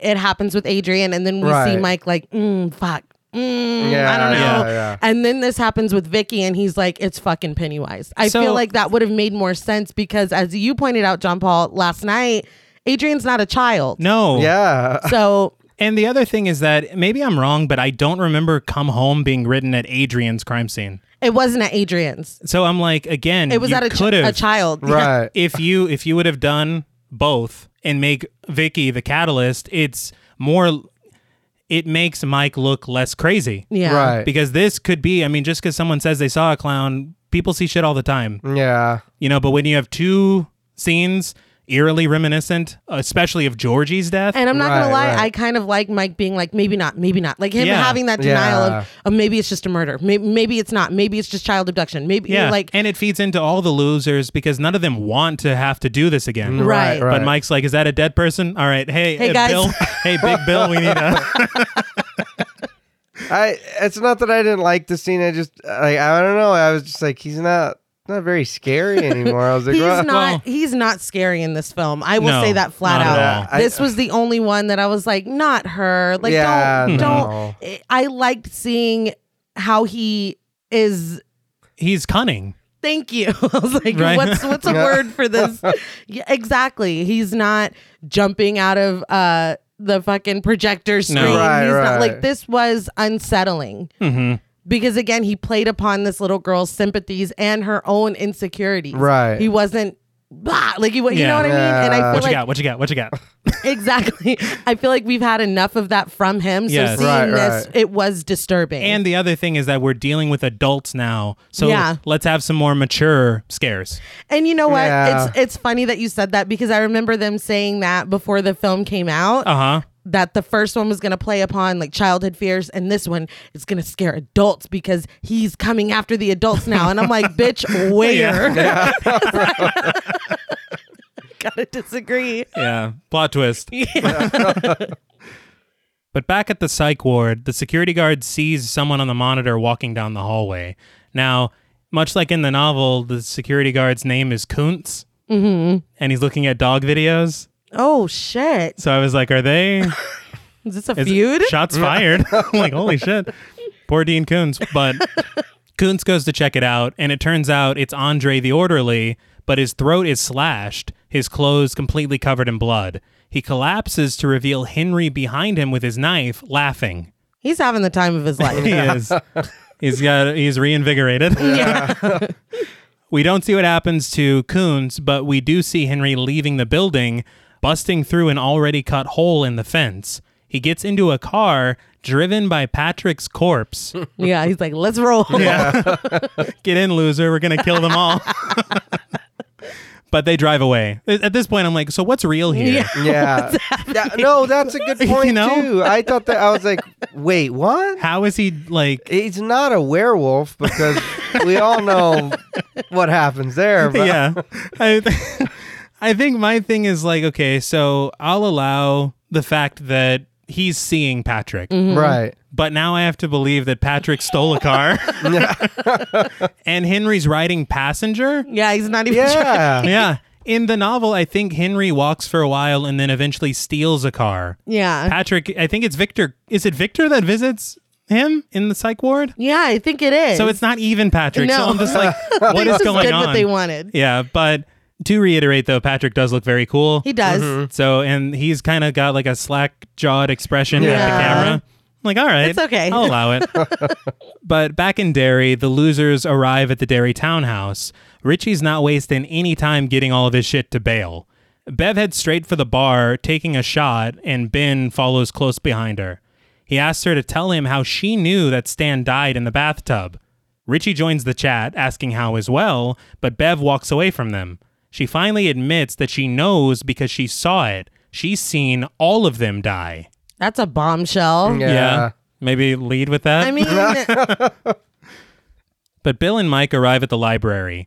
Bill surveys an axe that's inside of a glass case, and he kind of reminisces on his time there a little bit. He follows Mike upstairs to his apartment, and the place is filled with books, photograph. It l- looks like Mike's been trying to crack the Zodiac case in here. but Mike pours Bill a glass of water, and he takes a sip. Mike says that memory is the key to understanding everything, and that it doesn't know what he knows. He says he researched all the way back to the beginning, how it started. So, I'm not a big fan of frantic Mike. it's a no from me. Dog. He's, uh, like we said, the lighthouse keeper, and I always imagined Mike a little more level headed. Mm. Yeah. It's very difficult to get people to believe you when you're doing all this ranting and raving. Yeah. And also, he holds up some paper and he's like, "I interviewed people in town," and he just throws it down. That is such an important factor in Yeah. the book. Yeah. Mm. he gets all these cool Pennywise stories. Well, cool to us, Yeah. not not to them. no stories from all these people, and Right. we don't get to hear any of these cool stories. Like we had talked about the Bradley gang Right, last right. time. That was I think Mr. Keen from the pharmacy, who's Mm-hmm. not a pedophile in the book, Yeah. um, told him that story. So yeah, it's it's yeah, very important and like he went through a lot of effort to get in good with these people to Right. learn all this history but yeah yeah and c- crazy Mike, they'd be like, "Stay away from that guy." they wouldn't. They wouldn't give him the time of day. yeah, I see what you're saying. And it, to me, it just robs Mike of all It the does. authority Right. that he should have. But Mike holds up an 18th century Shakopee artifact, admitting that he stole it. He says that the Shakapiwas showed him a vision, and as Bill looks at the artifact, the carvings on it begin to move. Everything gets a little warped, and in- Bill says that he feels funny. Mike explains that a native shaman took him in and fed him their sacred maturin, and we see a native man handing Mike a cup inside of a smoke filled tent. As Mike drinks, the shaman tells him, all living things must abide by the laws of the shape they inhabit. We see Mike losing his shit inside the tent before we're treated to his vision. He sees it arriving on Earth like a comet. Back in the apartment, Mike admits that he dosed Bill with a root in his water to get him to see as well. Mm. Mm-hmm. this man really just drugged his friends Exactly. Waiter, I'll have what he's having. i mean That's he- fine. okay but- and I'm also okay. he literally Psychedelics. Yeah. he- but he took a Yes, sip please. and was like nah like a sip Yeah. and this dude is Well, fucked up Mike, what if he he's- drank the whole glass Bill's like, Well? You drugged me? And he goes, Well, I just put a little Listen, root. yeah, It's like, you drugged him. you're being a little dramatic the- right. yeah, like I just don't get that at all. But Mike holds up the artifact to Bill and it begins to glow. Bill sees it arriving on Earth, lights landing deep underground. Through animation, we see various monstrous incarnations of it slaughtering the Shakapiwa people. We see them gathered in a circle holding hands and chanting. Mike says that they showed him how to stop it as we see three lights descending into the artifact and the Shakapiwa leader putting a lid on top of it. Bill snaps back to reality, calling what he saw the ritual of Chud. Now, I don't know how Bill knows that that's what it's called just from his vision when Mike lived the fucking thing. Yeah. he should have just told him. But Mike says that that's how they kill it. And now that Bill has seen, they have to get the others to live up to their promise. He says it will not work without all of them. it tripped me out as well because Bill's freaking out or whatever, and Mike's like, "It's over, it's over." You can't tell somebody that their trip is over. that's not, You're just going to make me trip harder. that's not how. the- Mike's like, "You're done." It's Yeah. like, no, that's not how that works. Thanks, Mike. yeah, Plus, he just sounds crazy. Yes. It's like, what the fuck? I've been, and I know y'all can't see me, but I've just been rolling my eyes the whole time. Yes. T's, T's been describing this. I've noticed. my this is my issue okay they did this as children in the novel richie well they all tried to do it together but the smoke was too much for them so richie and mike stayed and saw this entire vision of it coming to earth waiting you know you didn't do that No. you said Mr. Muschietti that you didn't want to do the cosmic shit. You Right. said that in the first one. So either you're not going to do it or you should have laid this groundwork in the first film Right. and you didn't. So stop it. That's that's that's for me exactly right. I two things. One, this feels so rushed, It's- especially for the massive concepts they're trying to explain. Right. This Yeah. is cosmic like Yes. multi-dimensional fucking like There's a- bananas shit. There's a macroverse, you know? And the thing is, to your point, considering that none of these aspects were presented in the first film, Right. if you haven't read the novel, like JP, this must have been like, what the fuck is Yeah. happening? Yeah, you you get a little confused. it just it it did and and like I said, I told your sister a few times. I was like, I don't know what the fuck's happening. It's like they're just I was like, throwing of course shit you at don't. You. Yeah. Of course you don't. Yeah, there's no they way don't you could. explain Yeah. it. Yeah. But back at the Derry townhouse, Bev explains that she has nightmares every night about people dying. Bill and Mike arrive as Bev says that she's seen every member of the Losers Club in the place that Stan wound up. Richie asks why she's so special that she's having these visions, and Mike gets it immediately the deadlights. We flash back and see young Bev floating after staring into the deadlights of Pennywise's tooth filled mouth. We we remember. Yeah, it was the opening Yeah. of the film. We remember that, and you've already shown it to us. But thank you. Yeah. So over explain this, but don't explain. It's fine. Also, I don't mean to jump back. No, go because for it. We we're moving on, but that's not the ritual of chud. no, it's not. If I may, the ritual of chud is that you, the person going against the demon or entity, and this demon or entity. Bite each other's tongues. Stay with me. Stay with me. Mm-hmm. yeah. Bite each other's tongues. John Paul's eyes got real big. Yeah. and tell each other jokes. And the first one to laugh loses. That is the ritual of Chud. Now it makes sense in the context that you're battling against an evil, so it makes sense that joy would be the thing to defeat it. Right. But at the same time, I'm sorry, what? and I and I know this from reading the novel, but it's still very strange to me. it's like it makes me laugh because you just want to accept it and be like, oh yeah, that's it's an ancient whatever. No, Mm-hmm. it's not. Fucking Stephen King made this up. it doesn't make any sense. So But- how am I supposed to catch this thing and bite and his by the- tongue? well, Yeah. you have to be thrown into the macroverse. You have to be thrown into the thanks, macro. thanks to a turtle. The turtle. and, and that was that was a nod, Maturin. Yes, that's the turtle's name. And the whole reason that we even exist is because that turtle got sick and threw up, and we're the throw up. Our universe is the throw up. and he carries it on his back. Jumbo's slow looking.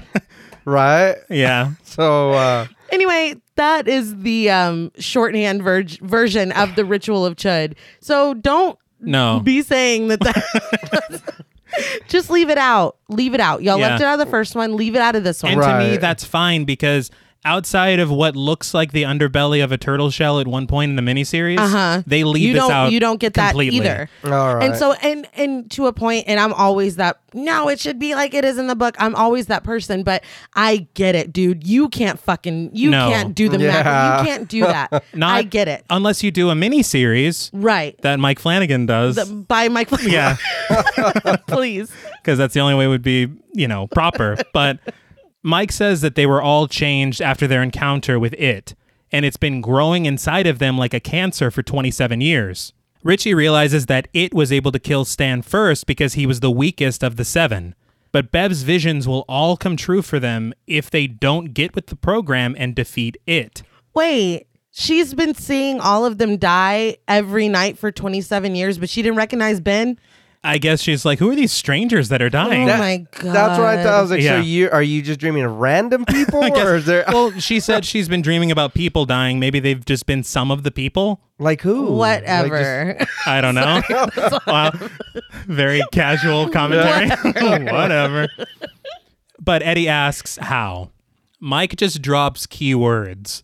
The ritual of Chud, the Shakapiwa. He even shares the shaman's saying, but Richie's not buying it and suggests that they just try again in 27 years. Here's the thing though, Bev says none of them will live for another 20 years. I'm like, were their calendars next to the corpses in the fucking they were holding a newspaper with the date.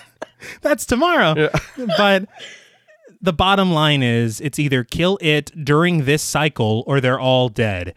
And I hate this simply because it changes the motivation of fighting it altogether. exactly. Mm-hmm.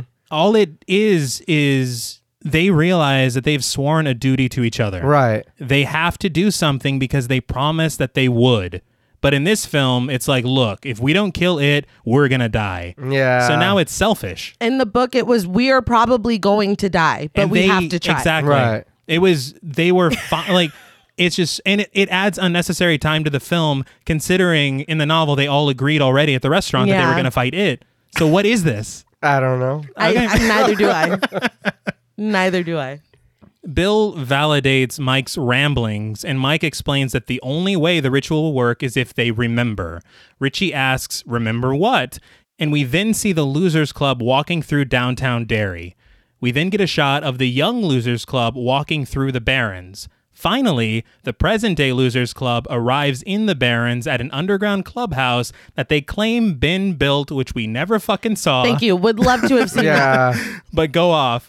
Because again, that leads to his career as being an architect. Not only that, Yeah. but we would have felt some kind of pull of nostalgia or something Right. seeing them here after having seen them there as proper children. Right, Not right, These right. fucking weird things that we get in a minute.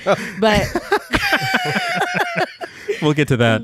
we why didn't you do this in the first one? I don't know. Did they have no idea what the second film was going to be? They must not have because I mean, it makes no sense to bring this up as such an important location in the second film. Right. It feels like you're cleaning up a mess And you've rewriting. made. Right, yeah. right. No, yeah. Yeah.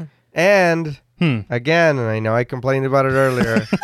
There's nobody in town when they're walking around. No, there's not. Where the fuck are the like a people ghost of this town. town? it is. Yeah. And the thing is, is in the novel, it was uh, like the symbiotic situation with Pennywise. He made dairy prosperous. Oh yeah, Derry was doing very well for being a small town. Yeah. Where? I don't know. Where's the I don't know. I do. I wish I could help you. but on their walk, Bev trips, but Bill catches her, and Ben is not pleased. Poor Ben. Poor Yeah. Ben. She tells Bill that he hasn't changed, which is a good thing. Ben looks for a door for their clubhouse, accidentally crashing through it and falling inside. Nobody saw that coming, right? No, and Right. he's like, "Found it." I'm like, "All right, Leslie Vernon, don't." He Don't can do do, it. this. You Yeah. can't. but he shouts for them to come down. We tilt up to the ladder to see the Young Losers Club in 1989 coming into the clubhouse. They ask Ben when he built it, and he says, here and there, I guess, but mostly here. ben says it was already dug out, so he just reinforced it. He leans against a pillar, and another piece falls off, so it's very good for a first try. Eddie starts going off about safety regulations, but stops when he sees one of those, I guess, paddle balls. Mm-hmm. He plays with it until it breaks right in Stan's face. So, the actor who plays Eddie, his voice has clearly been changed. Oh yeah. I actually to piggyback on that before you continue. Okay. I read that he was 4'11 in the first film and in this film he was five six. Holy shit. These kids, you got them at a time where they are shooting up like every other day. Mm-hmm. Like you were saying earlier about them, you know, having them on set and all that for the first movie. Why wouldn't you just film all Exactly. of this then? That's If what you leads me to had- believe that they had no fucking clue. Well, I'm sure you're right because you would have, right? Just Yeah. look, we're going to use this for the second movie. Let's do this now. Mm-hmm. You know what I mean? Even if you have them there, just get the get the takes. Yeah. and this is for later. Or Yeah. just film a bunch of extra shit that you might use. And that's the Right. thing is that you can, it makes a lot more sense to fit in the adult stuff with what you have of the kid stuff. right? Yes. Yeah, Uh, I'm thinking about Boyhood, Richard Linklater. Uh-huh. He filmed that movie over like 20 years or Right. whatever, and he didn't bring a kid back. and be Like, okay, now I'm sorry, I fucked up. You got to pretend to be 12. you know, so I'm just like, I just don't understand. And that's an indie film. So you're telling me that this big studio film couldn't make it work? Yeah. They knew it was going to be a massive hit. yeah. I'm just so confused because this is really where it got me because Eddie in particular, his voice is clearly deeper and they pitch shifted his voice and you can tell It sounds bad. it sounds awful. And the whole thing with the ball, he didn't seem like that. And like the toy No. when he breaks, and No, he's like, that's "Oh, fuck true. you!" Yeah. and it was like They you make didn't him- seem like that in That's the first true. one. they make him seem hyperactive. Yeah, That was more of like a Richie thing to do. I Exactly. feel. Yeah. But I don't know. But yeah, did they sound like faster? Did they sound like? I I, think I think that's a result of the pitch shift. Yeah. I don't like it. No, because Yeah, it Eddie is was a fucking off. if Richie's trash mouth, he's motor mouth.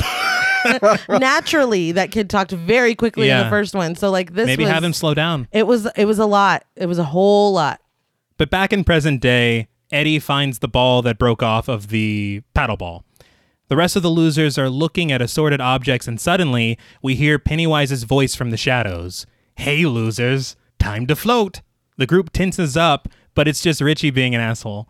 But so now you remember that. Yeah, he does. 'Cause You, you didn't Yeah. remember that But five minutes ago. here's here's the thing though. He goes, remember when he remember when he used to say that shit and do that dance? And now I laughed very hard at this, but, But- Richie was not there for that No. dance. Yeah. So it's not even a matter of his memory. It's a matter of Bev have would have had to have told him what Yeah. happened. But in and T, you had mentioned before we sat down that some of the funnier moments felt like they weren't supposed to be in the film. Like it Yes. was just Bill Hader Yeah. riffing, and they were like, "No, that's good." That felt like it, It to did. me. That It felt felt- like it should have 'cause- been an outtake. Because you know who Yeah. would say that? Someone who saw the first Yes. movie. Yeah. But I think that's an issue is that a lot of the time it seems when you're filming stuff, you're going to get a lot of comedic takes. Especially Right. when you're working with a comedian. Exactly. Yeah. And it seems to me that Muschietti decided to use those takes instead of just laughing at them behind the scenes. Right. And I sometimes it works because this made me laugh, even though it shouldn't have. Yeah. but sometimes they don't. But after the poor reception to what I thought was a hilarious joke, Bill finds a coffee can that has a note on it that reads, For losers only, Stan. He opens it to find a shower cap.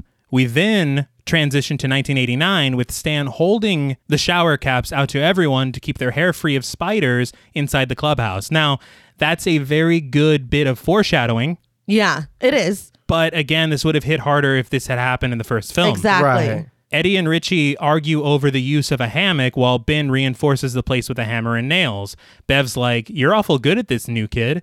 I'm like, When was this supposed to have happened? Yeah. Why wouldn't you have just left Mike and his job, like you said in the novel, where he's Yes. as a kid, he's given the information and he's whatever, and then you could have had Ben In Do doing the, this. in the first one. Exactly. right in yeah. the first, yeah. I don't fucking know. Because now everybody has a purpose and it's Right. fulfilled by their adult counterpart. yeah. Yeah. But instead, it's like, What? but she's calling him new kid, but they're already the Losers Club with Mike. Right. So this had to Oh, happen. yeah. After, after. the rock fight, Yeah. after Exactly. So I'm just very So confused as you to when know this happened. him, like you Yeah. know know they're him. like, remember she called him that in Yeah. the first one. Oy. But the group then starts to talk about their plans for whenever they leave Derry. Stan asks if they'll all still be friends when they're older because everything will be different. The group reassures him that they will, and Bev says that he doesn't have to be so. And then adult Bev finishes the sentence sad. They wonder what Stan was like as an adult, and Richie says probably what he was like as a kid the best. Richie finally asks why they're down here, and Mike says that each of them will be required to find an artifact from their past to sacrifice for the ritual of Chud. He says he wanted them all together to find Stan's artifact, which turns out was the shower cap. Again, would have meant a lot more if we had seen that at the beginning. Yeah. Also, would have been meant a lot more if they had given young Stan a crumb of characterization in the fucking first film because Yeah. they're Yeah. like, he was the best. No, he wasn't. He barely Yeah, talked. Yeah. He had a weird encounter with the painting. You didn't even let him cut their hands You, god damn it. when Yes. that's Stan was the one that made them swear in the novel. yeah, I but know I complained about it in the Oh, first one, but now I'm yeah. even angrier about it. I feel because- like that would have made more sense for them to be so wistful over Stan. Right. I understand you grew up with him, but if he's the one that's like, look, promise, and Right, he's the one right. that cuts your hands, he was the best. He was Right. the best. Yeah. And uh didn't this whole go find your artifact didn't it feel kind of like a like a video game quest to Yeah, it anybody did. else? It's like finding the bottles in Life is Strange. It's like, Right. can we just find one bottle? It just I don't know, it bugged me. And I remember enjoying this movie for the most part when we saw it at the theater, but at the theater when he did this, I was like, I don't know if I like this. yeah. But the losers climb out of the clubhouse, and Richie says this scavenger hunt mission is ridiculous considering they already remember everything. it is ridiculous, but It but as it turns out, there are holes in their memories that they somehow still aren't remembering, and that's the point of gathering these artifacts. So they split up to find them and meet up later. Richie again says splitting up is stupid. He says being together is what helped them defeat it, and Bill reminds them that they actually weren't together the whole summer.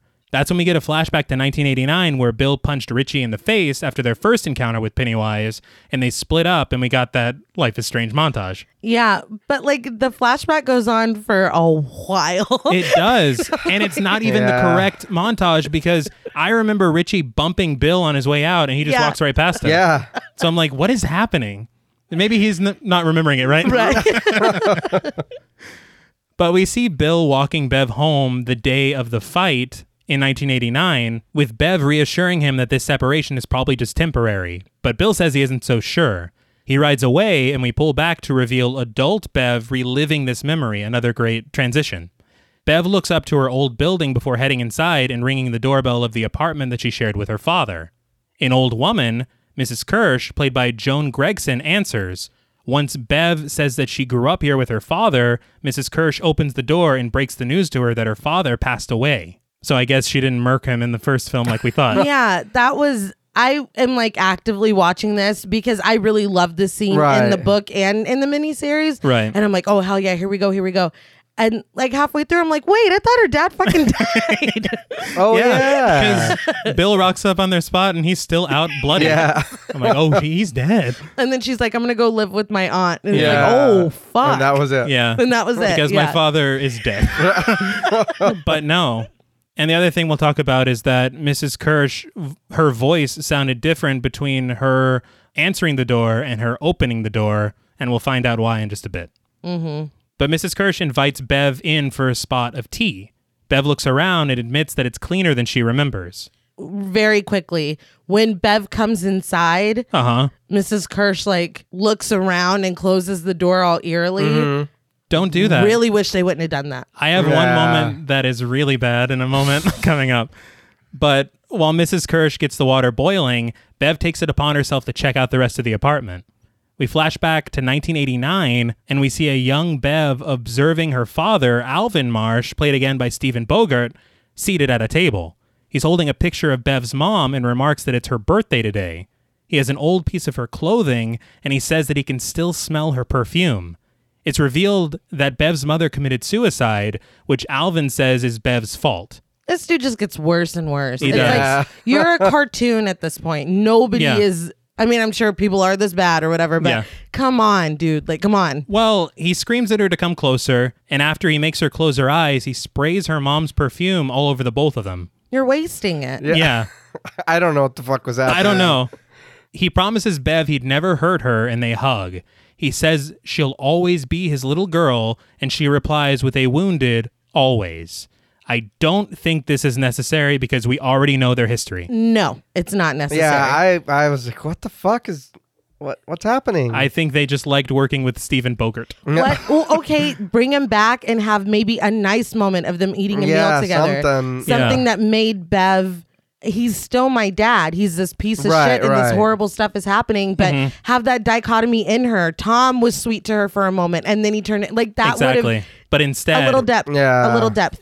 So adult Bev continues her tour of the apartment. In what appears to be Mrs. Kirsch's sewing room, Bev tears open the baseboards to find a bag filled with items she hid in the walls. It's like, Disrespectful Yeah. as fuck. yeah, fuck up my house. Cool. Now, I'm what I making you thought. tea. yeah. Are you not worried about this lady coming back Yeah. catching you It's like, fucking what her, are you her- doing? her baseboards up? It's awful. And also, some CG bugs crawl out when she opens the wall. Yeah. Why? unnecessary. But inside the bag, Bev finds her old keys, a pack of cigarettes, and most importantly, Ben's poem that he wrote on the back of a postcard, which she reads aloud. The camera shifts around Bev so that we get an out of focus shot of Mrs. Kirsch at the end of the hallway watching her. She turns to head back to the kitchen, but we see her. She walks away almost a combination of like a marionette, but also having electricity course through her body. It's very strange and gives everything away way too soon. Yeah, and has like a little. Yeah. Is that when she does it? Don't Stop! do that. Stop it! Just let me live this scene. This part is so cool. Stop. yeah. So Bev and Miss Kirsch sit down for a bit of tea after Mrs. Kirsch puts on a record. She apologizes for the heat, saying that it gets so hot you feel like you could die. But then she says, You know what they say about dairy? No one who dies here ever really dies. Then she just stares at Bev for what feels like 15 minutes. Yeah, and if this was the first weird thing she'd done, I would have loved it. Oh Yes. yeah. Because even in the novel, like they're drinking tea together, and Bev's like, her teeth are disgusting. Mm-hmm. Her teeth were white when she opened the door. What the hell's going on? Like it's, It's- let it like, gradually. Yeah, Right. I'm mad. But then she asks Bev how it is being back in Derry. Bev says strange, and Mrs. Kirsch asks how. And she fans herself with her shirt, but as she does this, Bev notices ulcers on her chest. A timer goes off in the kitchen, so she tells Bev to stay put. Bev tries to excuse herself, but to no avail. She walks around the living room looking at old pictures of Mrs. Kirsch's family. Mrs. Kirsch says that her father came over from the old country with $14 in his pocket, and then she says that her father joined the circus. I say fodder because that's how she said it, yeah. which is in the novel, which I thought was cool. It is, it, but she says a lot more about her fodder. I don't know if you remember oh in no, the novel. it's no, it's a lot. they uh, shrunk it down a little bit here. but we then zoom into an old sepia-toned photo of Bob Gray and a young Mrs. Kirsch as a child standing in front of Pennywise's cart. We zoom further into Bob's face, who appears identical to Pennywise minus the makeup. We also get a great shot of Bev's realization, and in the background, we see a very out of focus Mrs. Kirsch peeking at her from around the corner. Again, how cool would that have been if that was the start of the reveal? That would have been awesome. She honestly looked kind of funny peeking around. I Yeah. was like, oh shit, you, you getting it? Is she looking at it? But the music on the record begins to warp, and we get another shot of Bev, but we see Mrs. Kirsch in the background dancing naked across the doorway. no thanks. Yeah. See, to me, I was like, nope. yeah. I, I wasn't scared. That just made me It's laugh. not scary. I'm No, like, so yeah, she's just it's- burning, doing the neutron dance, and like, how is this supposed to be? But you interrupted her. This is how she Yes. makes Yeah, cookies. right. exactly, it's part of the process. But we hear Mrs. Kirsch say that she was always daddy's little girl. Then she asks Beverly if she's still her father's little girl, her voice getting deeper. Now I can tell you that when she opened the door at the beginning, her voice was provided by Bill Skarsgård. I actually love that. I noticed that her voice changed throughout, and I was like, wait a minute. But we hear loud footsteps approaching, and then a very tall, very naked, woman like creature chases Beverly. Very CGI Yeah. woman-like creature. Now, I they hated say, this. I did too. They say that this creature was played by Javier Botet, but I feel like it was played Where? maybe before the effects were added. I feel like this would have been terrifying if this was like practical effects. Yes. You didn't need. You don't need to CGI everything. No. And that's a huge problem with this Es- movie. especially this monster. That wasn't anything No. like No. crazy. Because if that thing would have looked like real, real, Uh-huh. oh fuck that. Yeah. well, even no. so, like in the novel and in the miniseries, she's drinking tea with her, and then she looks back up, and it's her father in Mrs. Kirsch's dress, and he's like, "Sometimes I worry about you, Bevy," Yeah. and you're like, "Fuck." Yeah. and she drops her tea. yeah. well, yeah. Well, in the novel, her tea turns out to be raw sewage. yeah. Ooh. And she realizes, and she's like, I took a sip of that. Yeah. And it's shit. It's like, thank you. Sorry. It's slowly as things are starting to come apart. Like when she's like, that she didn't look like that. It's like Yeah. reality starting to Right, set in. right. Mm. But this is just like, the All right. fuck? It, is Bev, does Bev have, have a fear of naked old ladies? Yeah. Like, Yeah. am I, what is Who this? knew? And it, I mean, you could say, well, maybe she has a fear of growing old, but then you're like, no, she We've doesn't. never talked about this. yeah. And, the And she thing- doesn't even think she's going to grow old. No. Yeah. So I, I hate Oh, She's like it. the newspaper, remember? but the other thing about it is in the novel, it's more of like a Hansel and Gretel witch situation. Uh Uh-huh. huh. And here it's just a naked witch CG'd. I'm right. just like, yeah. but so we're not having cookies or well, yeah. Right. maybe she's about to serve them. you said. Yeah, because the tea wasn't great, so I need. but Bev runs to the front door, and the apartment suddenly appears dilapidated. She stares down a long hallway that has just suddenly appeared, and a door opens at the end of it. We see Pennywise as Bob Gray telling Bev that she hasn't changed anything or saved anyone. We see as he puts his clown makeup on, and he tells Bev that if she doesn't believe, she should just close her eyes and see. He scratches bloody wounds into his own face and laughs. Bev runs out of the building and turns around to see the apartment is very much condemned. I like that part, I do Yeah. too. especially when we see Pennywise as Bob Gray Yeah. and he scratches his that face. that I Oh, yeah. liked. It looked fake. Yeah. But Right. Mm-hmm. the idea of it, I'm Uh-huh. like, I'm not mad at this. This is actually pretty creepy. and it looked fake in a way that didn't completely take me out of it. Right. Right. Right. And I think a lot of that is Skarsgård's performance. He's just I I appreciate him. My only thing is I don't know, and maybe this is more we're gonna make it adult scares or whatever. I feel like he didn't shine in this one like he did in the first one. He also looked weird to me, and I don't I don't I read that in the first film. I'm just fucking roasting him. I felt like in the fir- in the first film. I read that it took them five hours to put his makeup on every time, and that this time it took two and a half. And I'm like, is that is it? Is the makeup different? Something about Hmm. him looked very weird to me, and I was did. praising him the whole first Yeah. movie. I know you were but there. this time I'm, I don't know if they don't utilize him as well, or I don't know what it is. But he didn't. I don't feel the same way, There's something different about him. right? I just can't put my finger on I it. was like, I feel crazy, but I know, I know that there is. Yeah. yeah. But in the next scene, we see Richie walking into the old theater, which is now for lease. He finds the old Street Fighter arcade game and he scores a token to play it. We flash back to 1989 and we see Richie playing against a kid called Connor, played by Rye Pryor. Richie asks if he wants to play again, and then we see Henry come out of a side hatch, flanked by Belch, played by Jake Sim, and Victor, played by Logan Thompson. Connor notices them and he suddenly is all like, Why are you being weird? I'm not your fucking boyfriend. Well, because they slap like five or whatever after they finish playing, and their hands linger for a second. Mm. They do. and everybody's cool with everything until Henry's punk Mm, right, ass walks right. Mm-hmm. in. And it turns out that Connor is Henry's cousin. Yeah. And so Henry lays into Richie, dropping some gay slurs and forcing Richie to leave the arcade It escalates very quickly. very Yeah. Where are the adults? Yeah. what the fuck? quickly. The I- attendant at the arcade, where are Right. you? Is this I- just dairy bullshit? Again, uh, yeah, where come on. There's kids here Mm-hmm. playing the arcade.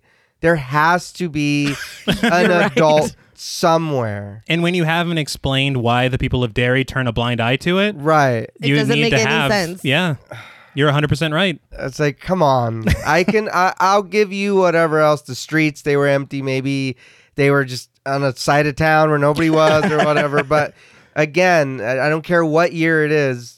Somebody's got to be supervising these kids Yeah. or their business because they're gonna break the arcade. yeah. and you paid for 'em. No, Oh, you're Yeah, right. You're, You're- 100 yeah, because when we'd go to the arcades, a motherfucker watched us like a hawk, like for real. I miss the arcades, but they would. Hey, kid, don't do that, or Uh-huh. hey, you know, You're like, whatever. "God damn yeah, it." And it's Well, like, pff, you not in know? Derry. Yeah. No. But Richie rushes to the park, crying on a bench under the shadow of a giant Paul Bunyan statue. We hear a deep voice say, Wanna kiss Richie? And we see that the Paul Bunyan statue is gone. The statue now, falling apart and ghoulish, leans over the bench and roars bats into Richie's face. Now, the Paul Bunyan statue was a thing in the novel. Uh huh. Okay. The execution, I feel, is very odd. And I Mm-hmm. have to say, I know all these kids got the treatment or whatever to de age them. Finn Wolfhard, Yeah. they went fucking ham on his face. He looks crazy to me. It it looks unnatural. kind of like what they did to Superman and the Oh. Justice- I feel like he got it the worst out of I don't know, maybe he physically looked like he like the old grew the most, Yeah. Right. but they They chill, fucked him up. dude. He doesn't even look like a human anymore. now Yeah. the thing let me paul bunyan chases richie with an axe wreck and shop along the way richie collapses on the ground telling himself that it isn't real and just like that everything's back to normal now i read that since it's in the novel and they couldn't fit it in the budget of the miniseries stephen king specifically requested this scare in the film but it just doesn't work I guess it comes down to execution. I don't know. Because even in the novel, everybody's walking around normal around him. And he's like, nobody sees this. like, Yeah. it's, it's a weird, like, scary, traumatizing moment. But yeah, here I was just like, oh, of course. Like, Mm-hmm. Yeah. I felt like Dennis. Now the crabs have machine guns. Fucking whatever, dude. Fine. And I'm sorry, but the Paul Bunyan design isn't even creepy to me. No. Like, it looks very cartoony. Yeah. It just doesn't work. But present day Richie arrives at the park, observing the statue. Behind him, we see a ton of people, including a group of cheerleaders, just doing their own thing. A man hands Richie a flyer for the festival, and when he turns around, it's revealed to be the corpse of Adrian Mellon.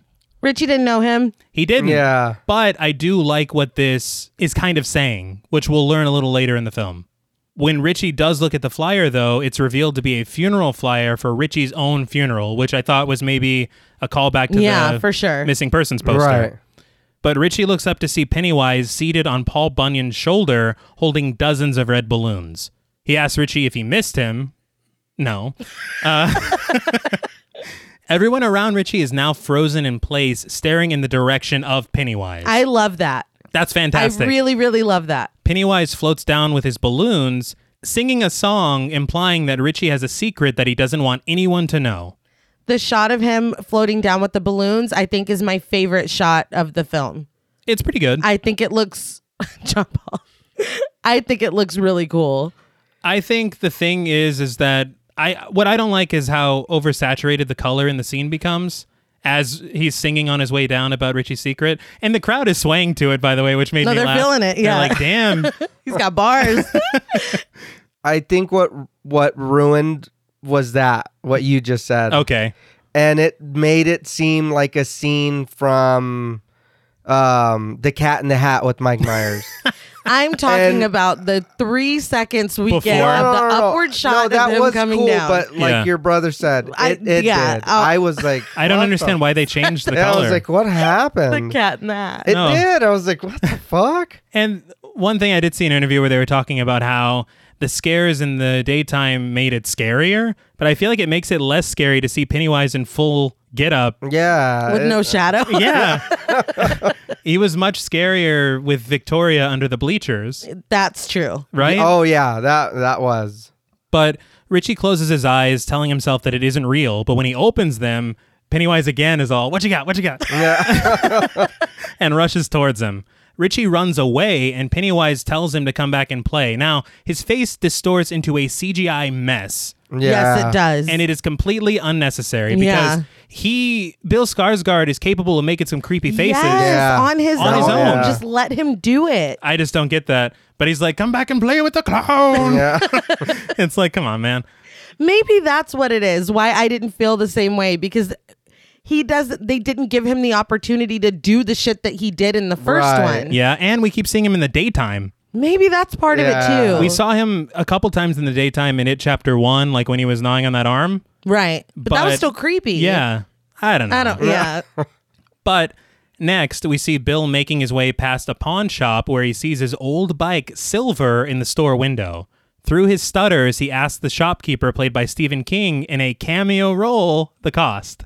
you know immediately, like before you even see him, Yes. when you see his Yeah. voice, you're like, that is fucking Oh, Stephen yeah. King. While you're mentioning his stuttering, though, I feel like they should have made it a bigger deal that Bill hasn't stuttered since he was a child. Yeah, and they don't now even mention he's it. regressing because you just think that he's stuttered his whole life. right Yeah. Um, also, in the novel, Richie gets contact lenses Mm-hmm. and his eyes start burning when, you know, he's walking around Derry or whatever before his interaction with Pennywise or, Mm-hmm. you know, um, and he has to take the contacts out and put his glasses back on. Mm-hmm. And I appreciated that kind of regression happening in both of them, but Richie just wears glasses. the whole time. I they didn't trust you to make the connection to Finn Wolfhard without the big glasses, I guess.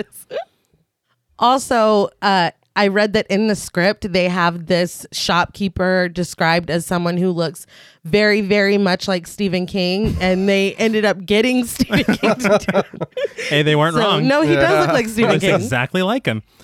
But the shopkeeper recognizes Bill and says that he's a big author, so he can afford whatever price it is. Fun thing is, we see Christine's license plate Yeah. yeah from uh, the film above Stephen King's head. That's just a nice little Easter egg.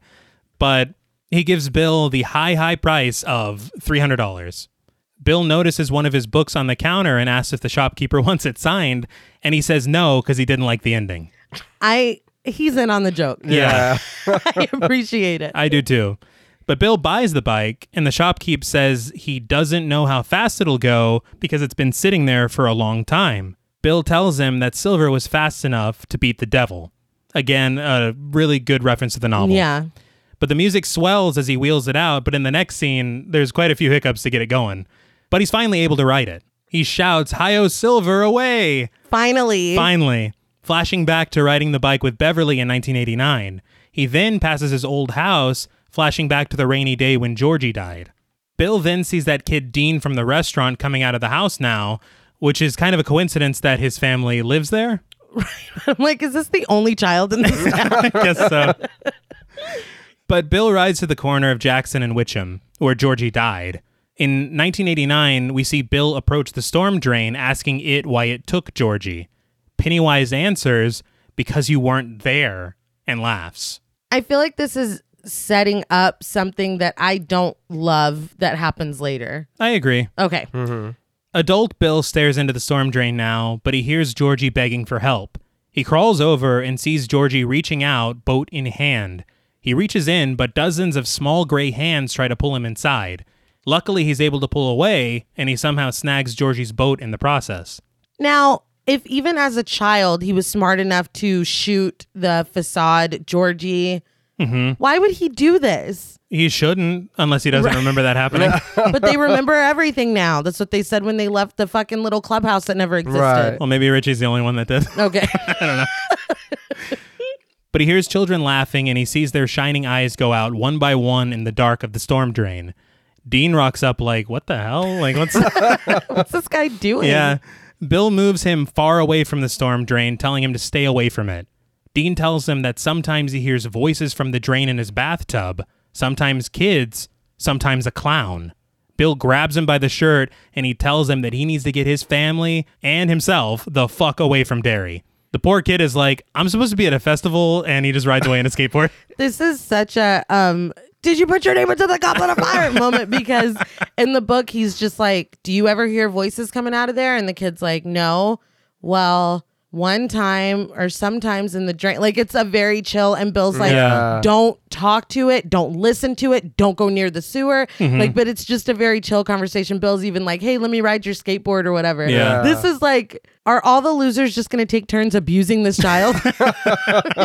This kid's like, I'm never talking to an adult My again. God. Well, again, nobody sees this grown ass man Shaking the shit shaking this kid in Yeah. the middle of the street in daylight. Apparently not. Nobody. Great. All he Oh, great. could have Outside of his abducted the house. kid. He could have. It's Nothing. not just Pennywise to worry about. Nothing. For me, I feel like this is where the Dean stuff should have ended. Okay, and I got something to say about that In a bit. when we get there. Yeah. Okay. Because in the novel, it does. Yes. This is it. But in the next scene, we see Ben arrive at Derry High School and he heads into one of the classrooms. We see a turtle statue on the teacher's desk as he sits down in one of the seats. So, Maturin, Right. How did he get in here? Jimmy the Lock. I don't know. I really don't know. But we're transported back to 1989 with bullies waking up a sleeping Ben on their way out. He pops on some new kids on the block and he gets his stuff ready to leave. We then see Pennywise's shadow in the light of the projector, but Ben turns around to see that it's just Bev. She lights a cigarette and starts playing with the lighter, asking if he's okay.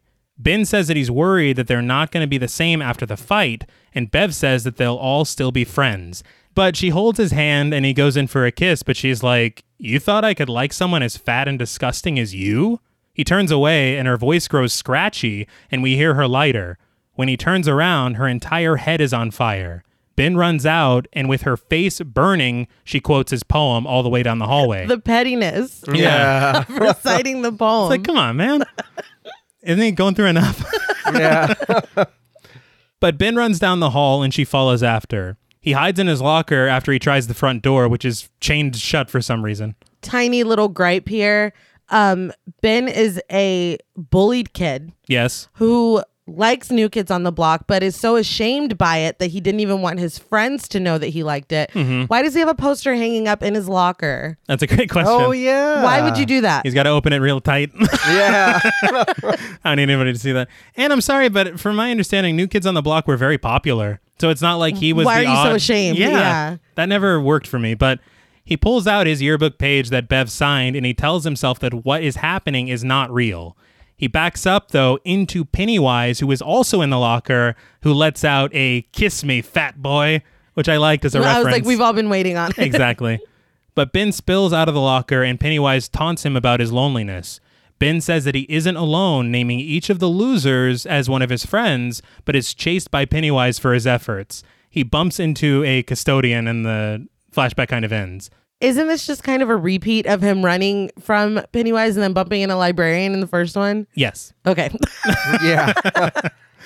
I did want to point out I read on IMDb that the janitor was supposed to be played by Guillermo del Toro, who is a friend of Andy Muschietti's. They worked together on Mama, and he couldn't because of a scheduling conflict. oh man. but present day Ben leaves the school in a hurry. He arrives back at the Derry townhouse to meet up with Beverly, and he tells her that there are parts of his past that he doesn't want to forget. Bev says that she remembers the poem and the boy who wrote it for her, and she also remembers a kiss, but she thinks the longer she stays in Derry, the more she'll remember Bill. It was me, baby. Why doesn't he tell her? I don't know. Uh, ouch, man. Oh. Yeah. Who the fuck is Bill? I don't know. Listen, Bill is doing Ben's doing all the heavy lifting for Bill. Yeah. But just as Ben's about to tell her the truth, Richie crashes the party. He says he's ready to pack and leave no matter the consequences. In the next scene, Eddie passes through the Canal Days Festival parade to enter Keene's pharmacy. An elderly Mr. Keene, played by Joe Bostic, approaches him. it looks awful. Yeah, it's only been 27 I years, know. man. Yeah, why is he so Pedophiles dry? age like pumpkins. I know you have you sell lotion here. Yeah, It's like aisle three, dude. You should know this. God. But Eddie picks up a s- prescription for an inhaler he called in, and Mr. Keene remembers him. He oddly tries to pop a mole on Eddie's face, saying it could be cancerous. Disgusting. yeah. and then he's like, I gotta go get you something. And he just heads off. No, he doesn't just head off. He heads off farting. Yeah, Yeah. that's true too. Why? Oh. It's don't know. unnecessary. this is like, what am I watching? like, is this fucking Eli Roth with this frat boy humor bullshit? But sorry, a little too personal. We also. Eli Roth had nothing to do no, with it. No. he's just sitting there like, what the hell?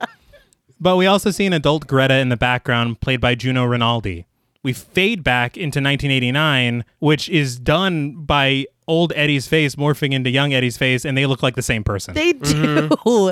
but young Eddie talks to a young Greta, played by Megan Charpentier, at the counter.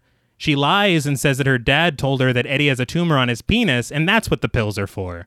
We also see, I can't remember if it's young Eddie or old Eddie. The old Eddie, he's like 40. Present day Eddie Elderly Eddie. yeah, looks like Mr. Keene. No, he doesn't. Um, but during this pharmacy scene, we see Andy Muschietti in a cameo role in the background as like a customer. But as Eddie walks off from the counter, this is young Eddie.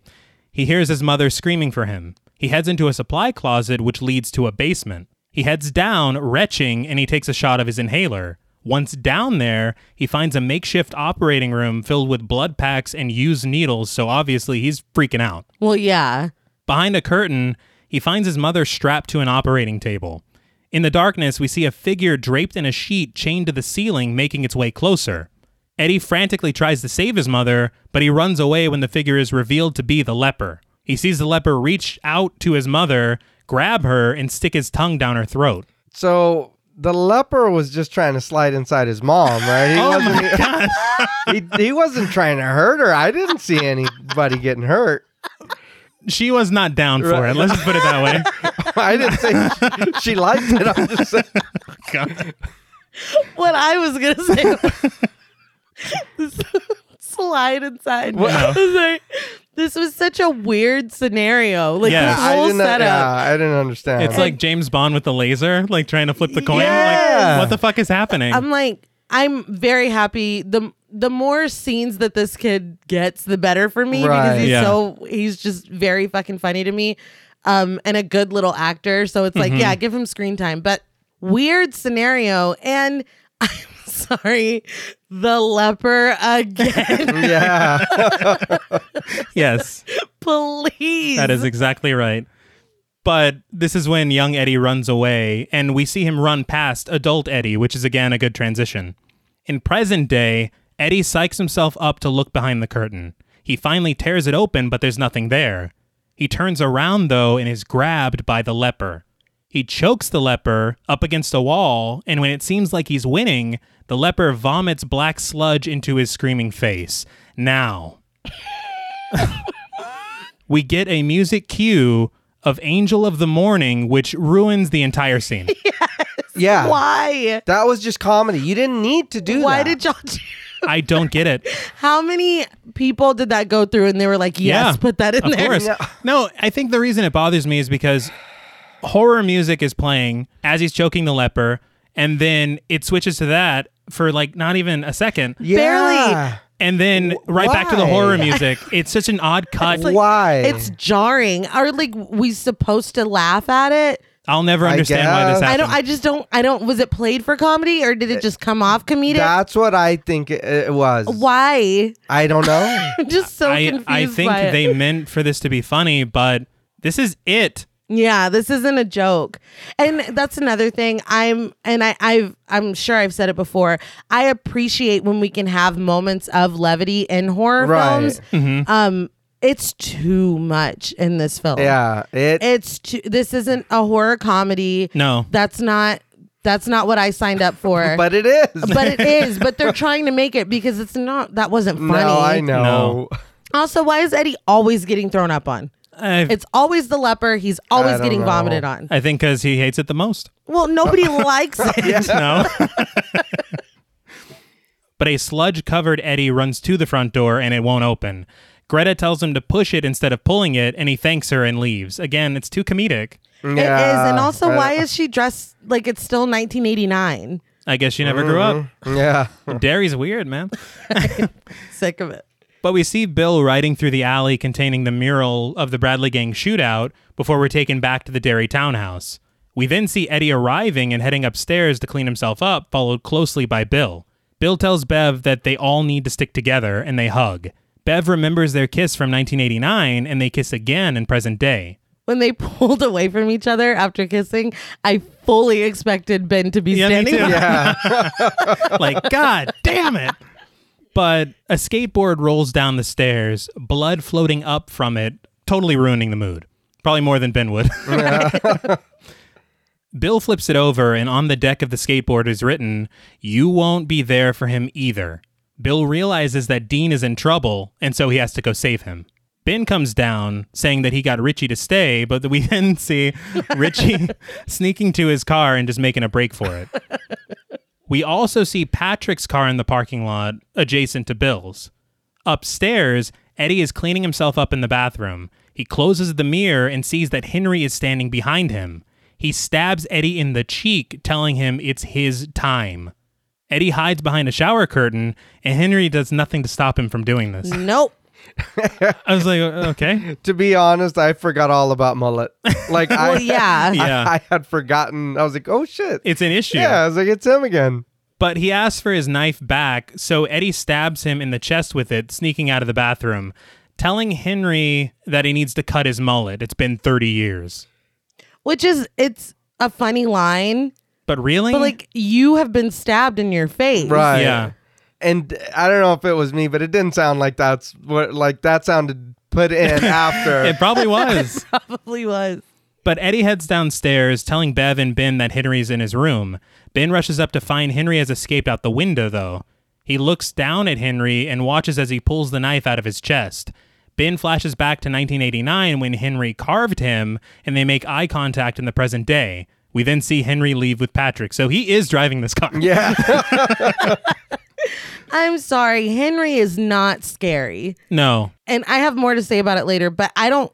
He's not. He's not scary. Not in the He's slightest. not needed. No. But Bill arrives at the Canal Days Carnival, searching through the crowd for Dean. He finally spots him with a friend heading into that clownmouth funhouse from the opening of the film. He rushes after him through some swinging clown things, which are all dressed like Tim Curry's Pennywise, Yes. Yeah. which I thought was nice. But at the end of the tunnel, he finds the Hall of Mirrors. The lights flash in a disorienting fashion as he makes his way inside. He sees Dean and runs after him, but runs right into glass. Okay, walk with your hands in front of you. Have you never been in a Hall of Mirrors? That's step one. Also- that's day one, bro. when I got in there and saw that that's what it was, I'd be like, I'll just wait for him to come out. Where, where's the exit on this place? but in the flash of the lights, we see Pennywise is just hanging out. Bill finally spots Dean again, but is separated by more glass. He tells him that he's here to help, and Dean's like, Stop following me, which, yeah. Valid. yeah. Yeah. On the other side of the glass, though, Pennywise drags his tongue up with a squeak. Bill pleads with Pennywise to take him instead, but Pennywise just starts banging his head up against the glass to break it to get to Dean. Bill tries to break in as Dean screams for help, but Pennywise wins the race, smiling a very CGI smile and devouring Dean in a splash of blood. Now, James McAvoy asked for, I guess, I don't know, Bill trying to redeem the whole Georgie situation with this boy, it was supposed to end at that conversation where he's like, I gotta go to the fucking fair, dude. Yeah. And so James McAvoy talked to Andy Muschietti and had this scene put in. This was not in the script. Right. And so it feels very anticlimactic to me. Yeah. And that I think that's why, because it, It there- doesn't make any it sense. wasn't supposed to be here. Yeah. And so I'm like, did you just want to be on for a little bit longer? Yeah. Uh, He's a big Stephen King fan, apparently. And so I'm like, you should have just stuck with the book then. yeah, he's like, "Can I have another moment, please?" I understand. I don't. Maze looks fun. It does. I'm not gonna lie. not this time. No, I Not- know, no, yeah, no, not this today. time. yeah, but- we'll, we'll buy tickets tomorrow. Yeah. Yeah. um, and then poor kid, man.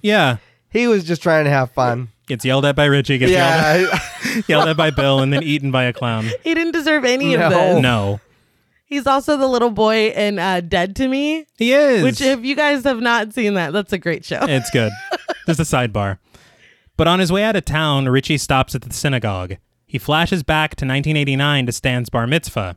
We hear his speech about change in memories.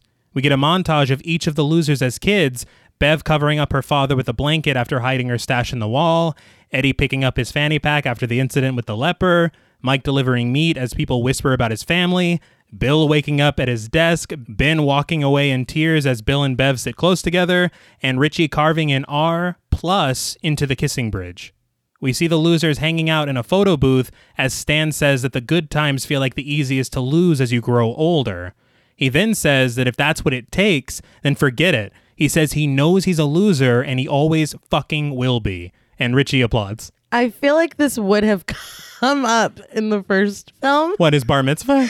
Well, because r- we see his bar mitzvah and Yeah. Oh, Richie's there Yeah. watching, so you that's don't true. think Richie would have been like, "He fucking went crazy." today." Yeah. like It was so cool, dude. Stop it! I, I even I was like, is this real? Or you blew it. You blew making Stan interesting in the first one. You don't get to go back. You don't get to do that. Revisionist. Don't stop it. that Like, sucks. Yeah. yeah. Is this what it takes for Richie to come back? He needs to, Yeah. you know? man, he cussed out his bar mitzvah. Right. Yeah. Good job. Like, But present day Richie sits alone in the synagogue and thanks Stan for showing up. That night, Mike waits at the library. Remember Mike? oh yeah, This is a problem for me simply because we spent so much time with these walking tours of Derry so much time. that I was like, oh shit, Mike's also a loser, you know? yeah, Like it's a real problem. Mm-hmm. They really could have figured out a way to make those tours more time effective. Right. And also, the problem for me is that the fucking tours, each one is just a repeat of the one we just saw.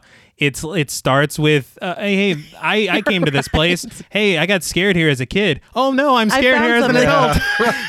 and here's the thing I need for the ritual. Thanks, Derry. Like, and that happened six times in a row. They could have done. I don't know. I don't know what they could have done differently I don't know something. Yeah. it needed to be done. But back in the library with Mike, I think, I think that's his name. a book falls off the shelf as he walks by, and when he picks it up, it's open to the newspaper article about his family burning to death in the fire. When he lowers the book, Henry charges at him with the knife. The two fight, and Mike smashes Henry through that display case that Bill was looking at earlier, which sends the axe inside, sliding across the floor. Henry gets the upper hand again, grabbing his knife. He kneels over Mike, fighting him to bring the knife down into his face. Out of nowhere, we hear a crunch and he stops, falling over dead with the axe in his head, and it's revealed that Richie has saved the day by killing Henry Bowers. In typical Richie fashion, he cracks a joke and then vomits. Which, which was funny because that would have been me. um, my thing is, Henry in the novel and the miniseries wounds Mike so bad that Mike is out of commission for the rest of the movie. He's in the hospital. Yeah. He doesn't do that here. And so it's just like, boo, Eddie, ah, you hurt me. Boo, Mike, ah, Richie killed me. And he's done. Yeah. There was no point to even bring Henry back to Right. me. It was very anticlimactic and like kind of annoying because it's like, oh, here he is. Okay, he's dead. Like, Yeah. I mean, why are you wasting my time? Is what Right, it felt right. like. Well, the thing is, is in the novel, Pennywise has another ace up his sleeve with Bev's husband. Yeah, because And- Tom Rogan is coming. Right. But no, he's not. No, and that's what makes it work for me is that even though Henry dies, Pennywise is like, no, I got another plan. But here, Henry just dies, and so his arc is fucking stupid. Right, but that and not only Tom Rogan, but the fact that he almost kills Mike. Yes. Right. And so this whole time they're like, is Mike gonna die? He's in the hospital. And he's their lighthouse. he's their guide basically. Yeah. So without him, we got to continue without Mike. So now we don't have Stan Yeah. and now we don't have Mike. But in this it's just Now now, we, killed Henry. Yeah. he's the only human baddie Yeah. element Right. that we have and and he's gone, so we're good. Mike's like, actually, I feel better than before. He popped my back. I feel Yeah. great. But Bev, Ben, and Eddie rush in, realizing Bill is the only one that's still missing, so Mike gives him a call. Bill answers at the carnival, distraught about what just happened to Dean. Bill refuses to come to the library and says that he's going alone to kill it and doesn't want any of them to die with him. The group knows exactly where he's going, though, and we see him arrive at the house on Niebolt Street looking even worse for wear than before. I just feel like Bill should be acting a little more chill leaving this carnival because he should be the number one suspect Oh, in this yeah. kid's death. It's like, Oh, is there, no, yeah. like, you know, anybody that rocks up is like, I saw Bill Denbro, the Yeah, famous right. author, ranting leaving. on his phone, sweating profusely. yeah, His DNA's all over that mirror. exactly. Yeah. But Bill approaches the front door, and somehow the Losers Club is right on his tail. Bill says that this is all his fault ever since he took them to the Barons as children, and that he can't make them do this. Bev picks up one of those fence spikes from the first film and says he's not making them do anything. They all agree that they're stronger as a group, and after some prompting, Richie delivers the old line Let's kill this fucking clown. Which is cool, but like y'all are remembering lines now. yeah. to me, uh, again, this was one of those that worked as the kids. Yeah. So is this just an action movie now? Because you're a grown up saying Come this. get shit. Yeah. some. Yeah. It's just I was like, what? I don't know. But the group heads inside with flashlights, and it looks even worse on the inside. That molten sludge comes down the stairs, Richie remarking that he loves what Pennywise has done with the place. this elicits a beep beep Richie from Bev, which I'm like, finally, someone used it right. Yeah, but it means nothing because no. we didn't establish it. Exactly. But they continue in. Bill, Richie, and Eddie walk into the kitchen, but get separated from Bev, Mike, and Ben when a door closes on its own. Ben screams in pain and lifts up his shirt as we see letters being carved into it. In the mirror, we see Pennywise is doing the carving, and it's revealed to say, Home at Last, using the H from when Henry carved him. Yeah. Which I thought was a neat little Mm-hmm. Mm-hmm. Yeah. but when Pennywise begins slicing Ben's throat, Bev smashes the mirror, breaking the curse, or I don't know. I don't know, but it made me laugh because I'm like, that's all it took. Because Ben Yeah. is like screaming He in is. pain and they're just sitting there with him. Well, but then they turn around and Ben is looking down and he's like, My abs, they're normal. Yeah. you know?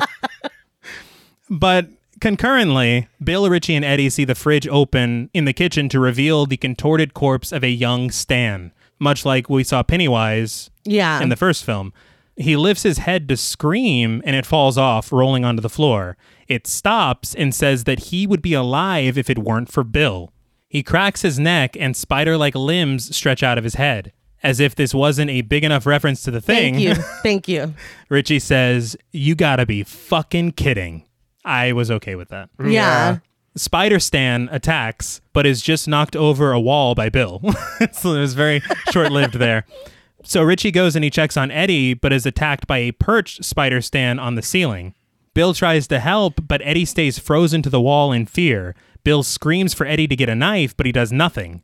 Instead, Ben breaks in, snags the knife, and stabs the shit out of Spider Stan, his blood floating up. Ben was working through some shit. Yeah. Yeah, he, he stabbed a little more than he needed to. And Like, Eddie, I'm not like, lonely. come on. I know. That was fucking terrifying. Yeah. I mean, I understand, but Ben throws the creature against the wall and it scurries away. As the group checks on Richie, Bill confronts Eddie. After screaming at him, Eddie begs him not to be mad and he says that he was just scared. I felt bad for him. Yeah. Yeah. He's like, you have to understand. Huh? Bill says that's what it wants and to not give it to him.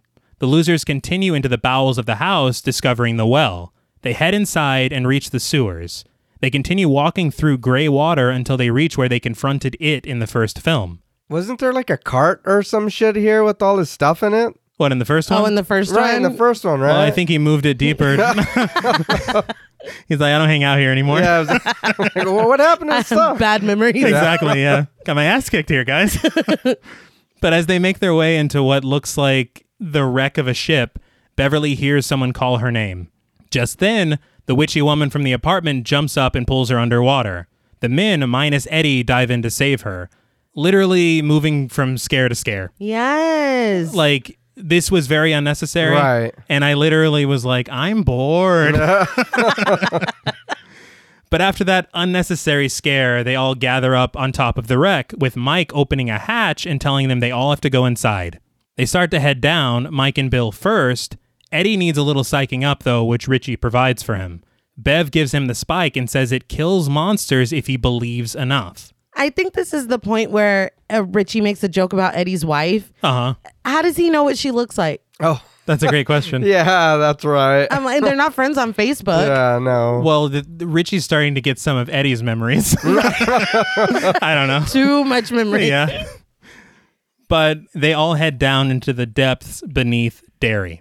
After fitting through a tight bit of rock, they reach where it hid after their confrontation, which is where they'll perform the ritual of Chud. They gather at the center of what looks like a giant demon's crown. And Yeah. I was like, okay. Yeah. and they place the Shakapiwan artifact down. Mike says the ritual will show them its true form. He sprays lighter fluid into the artifact and lights it on fire, asking them to place their artifacts inside. so is he an alien? There's a crash site. I mean, what? Are you talking about it? Yeah. Well, he's from the macroverse. Right. I just keep saying macroverse until it makes sense. That's just the catch all. Um, Yeah. The macroverse. Haven't you heard of the macroverse? No. Nobody has. But Bev tosses in Ben's poem. Bill places Georgie's boat inside. Eddie throws in his inhaler after taking another puff. Wouldn't it explode? I mean, well, probably. I kept waiting for it to happen and it just never happened. Well, I mean, there's a lot of things going outside the laws, the laws of physics here, but it's not an inhaler, it's a token. exactly, it's, it takes on new properties. Right. But Richie pops in a token from the theater arcade, and Mike places in a stone from the rock fight that still has Henry's blood on it. Where do you get that bloody ass rock? I guess He's he been kept holding it, for yeah. 27 years. I Yeah. might, I might need this. but it's basically a relic from the day that they became the Losers Club, so it's probably the most important one. Eddie remembers Stan's offering, tossing his shower cap inside. They all hold hands in a circle as the objects burn, Mike explaining that the ritual of Chud is a battle of wills. The first step was their reunion, the second step was the offering of tokens, and now they're about to enter the final step. The fire goes out, and the ceiling opens up like Pennywise's tooth filled mouth as three deadlights hover overhead. Mike screams for them to chant, turn light into dark as the deadlights descend. I'm like, you couldn't have told us this earlier? I'm saying, dude, you are the worst at, at directing the Well, situation. he's yelling at him, and he's like, "Don't look at the lights." Yeah. You're looking right at them, dude. like I can see you. He is. And he's like telling them to chat, and he's like, "One lot of." I'm like, "Are we supposed Yeah, to it's be saying like, that?" Wait a minute, turn off, turn light into dark. But his chanting is like, how much did you learn? Like, I'm just so confused. But the lights enter the artifact, and Mike throws the lid on top of it, but it won't close. Instead, a giant red balloon inflates out of the artifact, filling the massive crown and forcing the losers outside of it. They check on each other, wondering if the ritual worked or not. But the question is answered immediately when a giant Pennywise peeks out from inside the crown. He forces Mike to admit the truth about what really happened to the Shakapiwa. We see that their ritual was not successful, and it prevailed, killing them all. Mike also scratched that part off of the artifact so the others wouldn't see it. So, two things. One, fuck this Mike forever. I know. I'm like, I really after the first one, I didn't think they could fuck up his character any worse, No. a- and they did. He's a liar. He's drugged people. He's Yeah. I laughed because uh, Bill goes, "Mike, you lied to us again." yeah. he's like, are you fucking kidding me? But the second thing, aside from Pennywise being clearly CGI throughout most of this, Yeah. Yeah. when they really could have just had Bill Skarsgård do like a segment where he's filmed on a larger set and they composite the shots Yeah. together. Yeah. Too much work. Yeah, apparently I read on IMDb he did he did mocap and he was on set to provide the lines, but it just looks so fake. It looks Yeah. bad. But my thing is like, wow, you spend like half the film collecting these trinkets and they don't mean shit. Yeah. Nope. nope. Like No. And so that's that's what bothered me too. It's like this whole you didn't need to introduce it at all. no. Yeah. Because- if they didn't mean anything. Nothing No. And the thing is is in the novel, Mike just tells them to go on a walking tour of Derry to remember. to remember. It doesn't need to be a mission. No, a side quest in No. Fallout. That's not No. But Mike says the reason that the ritual didn't work is because the Shakapiwa didn't truly believe they could defeat it. The group is obviously pissed at Mike, who apologizes, but the deadlights reappear in a blue cloud of electricity, combining with Pennywise to turn him into his final form the giant body of a clown, but with long, sharp spider legs. I don't I don't like it. No. Now his final reveal in the novel is a giant spider. Like not a spider clown, a giant spider. Right. Which I wouldn't even be mad if they were like, We're not doing that. Yeah. But don't half ass it. And also it doesn't even read as spider to me. It's like a like- scorpion crab. Yeah. Yeah, I, Clown. I got more crab Yeah. out of that than I just went spider. with spider because that's what was in the That's, novel. what- no, that's what I feel like that's what it was supposed to Yeah. be, but it's not even No. like y'all didn't even half ass do it right. And I feel like they kept Pennywise's face because they're like, people like Pennywise, man. Yeah. But Mike stands willing to be sacrificed as Pennywise tells them it's time to float. Bill saves Mike from being impaled, and the group runs for it with Pennywise on their tail. They end up separated again, hiding from Pennywise. Bill falls underwater, but when he swims back up, he finds that the surface is frozen. He finally finds an opening, but finds himself in the basement of his childhood home. Richie and Eddie run off together, chased by a tentacle with a mouth. They eventually That's what it is. They eventually reach a wall with three doors labeled very scary, scary, and not scary at all, much like in It Chapter 1. Yeah. Bev and Ben run off together but reach a dead end. Eventually they're torn apart and flung through separate tunnels, Bev landing in the stall of the high school bathroom and Ben landing in their underground clubhouse. Richie and Eddie argue over which door to choose as the tentacle snaps at them. Richie eventually chooses very scary as a reverse psychology I situation. think we talked about that last time because Yeah. that's exactly what I would think Yeah. to do. Yeah. But they hear the disembodied voice of Betty Ripsom asking, Where's my shoe? Then her severed lower body comes tap dancing out of the darkness. Why? Well, it's a payoff to the first the, the Yeah. scare in the film. Because No, why is she dancing? she's let her dance, she's happy. I get the lower half. I even appreciate that. Yeah. Right. I don't. I why are think- you dancing, Betty? There's nothing to dance about. But they then open the not scary at all door and find a puppy. In a joke that goes on for way too long, the puppy eventually turns into a monster, so they slam the door and abandon the doors altogether. Agreed on the going on way too long because it should have been zero. Yeah. So- um, it's like, are we really laughing right now? First of all, Mike fucked us over. yeah. we should be a little raw about that. But I hated that a lot because I think at the beginning Richie had said something about maybe it's a puppy or or something. did. And I know this is supposed to be payoff to that, but I I didn't. I it just again it felt like a joke take that ended up in the film. Yeah. I felt like this was just an SNL skit. like that's I all mean, it was. You're not. You're not wrong. You're not wrong. It was like this was meant to be for SNL, but it was like no, just put it in the movie. We need it longer. and also Why? We need it longer. No, we don't. we don't. no. the the um monster that the dog turns into, like, do all the monsters look the same to y'all too? Andy Yeah, Because Muschietti. it Yeah. looked like the old lady Yes. who looked Yeah. like the Yes. painting, who looked like and I think the thing that bothers me the most is that it's clear Andy Muschietti likes this monster type, yeah. Right. but I've never been scared by it. Yeah, no, it- no. So that's a problem. But back in Bill's basement, he sees the younger version of himself come downstairs to talk to Georgie, who stands in the corner in his yellow raincoat. It's revealed that Bill wasn't really sick the morning that Georgie died, he just didn't want to play with him. Georgie begins to chant, You lied and I died. Bill tries to tell young Bill that it wasn't his fault, but he realizes that he's holding Georgie like a puppet, like Pennywise. I thought that was cool. Yeah. In it chapter one. Yeah. Also, Georgie looks older. Mm-hmm. Yeah, he clearly does. Use shadows more, man. Yeah. Yeah. But didn't we do this already? Yeah. yeah, we did. And my issue is why are you adding this extra flavor that Bill wasn't really sick, Yeah. so Yeah. this is his fault. Because Pennywise is like, I killed him because you weren't here. Why? Why are you doing that? Isn't it sad enough? I know. Yeah. Stop. And again, we're going back to relive elements of their childhood. Wouldn't it make a lot more sense to do what they did in the novel? And this is kind of not only just about defeating Pennywise, but for Bill to save his wife, Audra. Yes, but Audra's not No. here. But Georgie the puppet turns around, his face decayed, and he continues chanting. Bill grabs Georgie and just straight up drowns him in the water. Yeah, Yeah. he does. In the bathroom, the door rattles and Bev cowers in the corner as various people from her past burst in to hurl insults at her.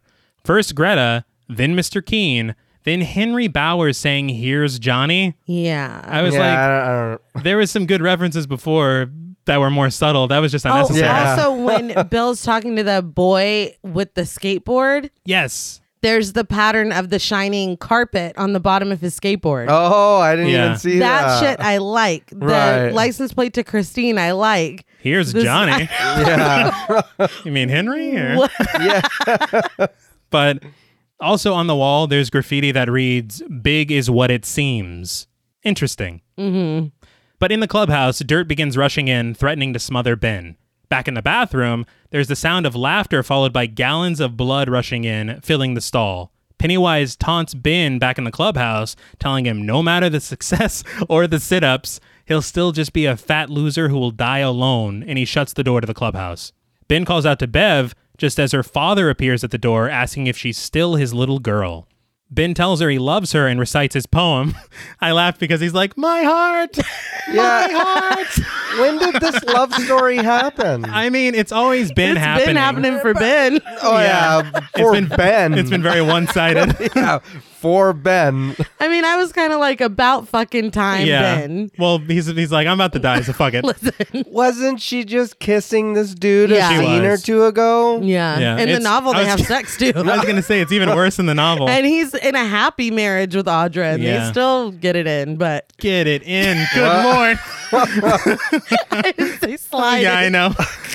I don't like either, but this gives Bev the strength to kick the door open, which leads to a pretty cool shot of blood pouring out of the bathroom stall as the camera turns to reveal Ben suffocating in the dirt underneath her. Yeah. She pulls him out and they embrace, Bev finally realizing he wrote the poem. And Bev is strong as fuck. She Oh, yeah. just lifts him right out of there. like it's nothing. But back in the basement, young Bill puts Mike's bolt gun to Bill's head, saying that they deserve to die. Bill explains that he was a good brother, and just because he didn't want to play with him one time doesn't make him the reason that Georgie died. Young Bill fires, but nothing happens.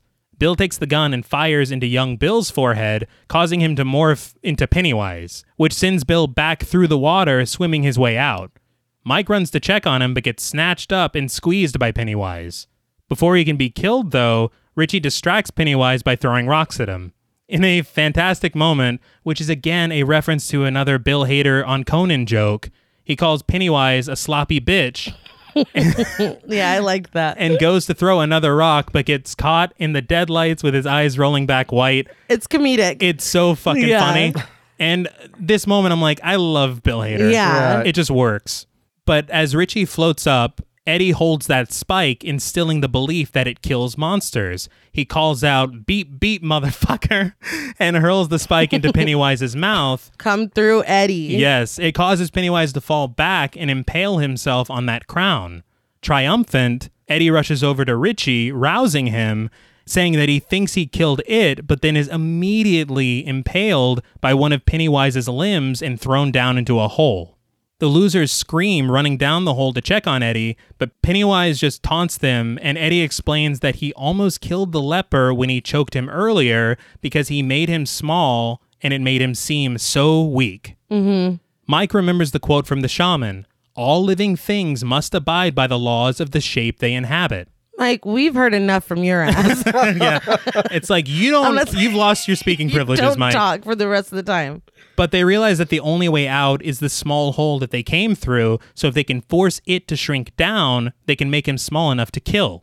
As Pennywise strikes at their hiding spot, the losers move through a passage and attempt to lure Pennywise through that small hole. Unfortunately, he beats them to it.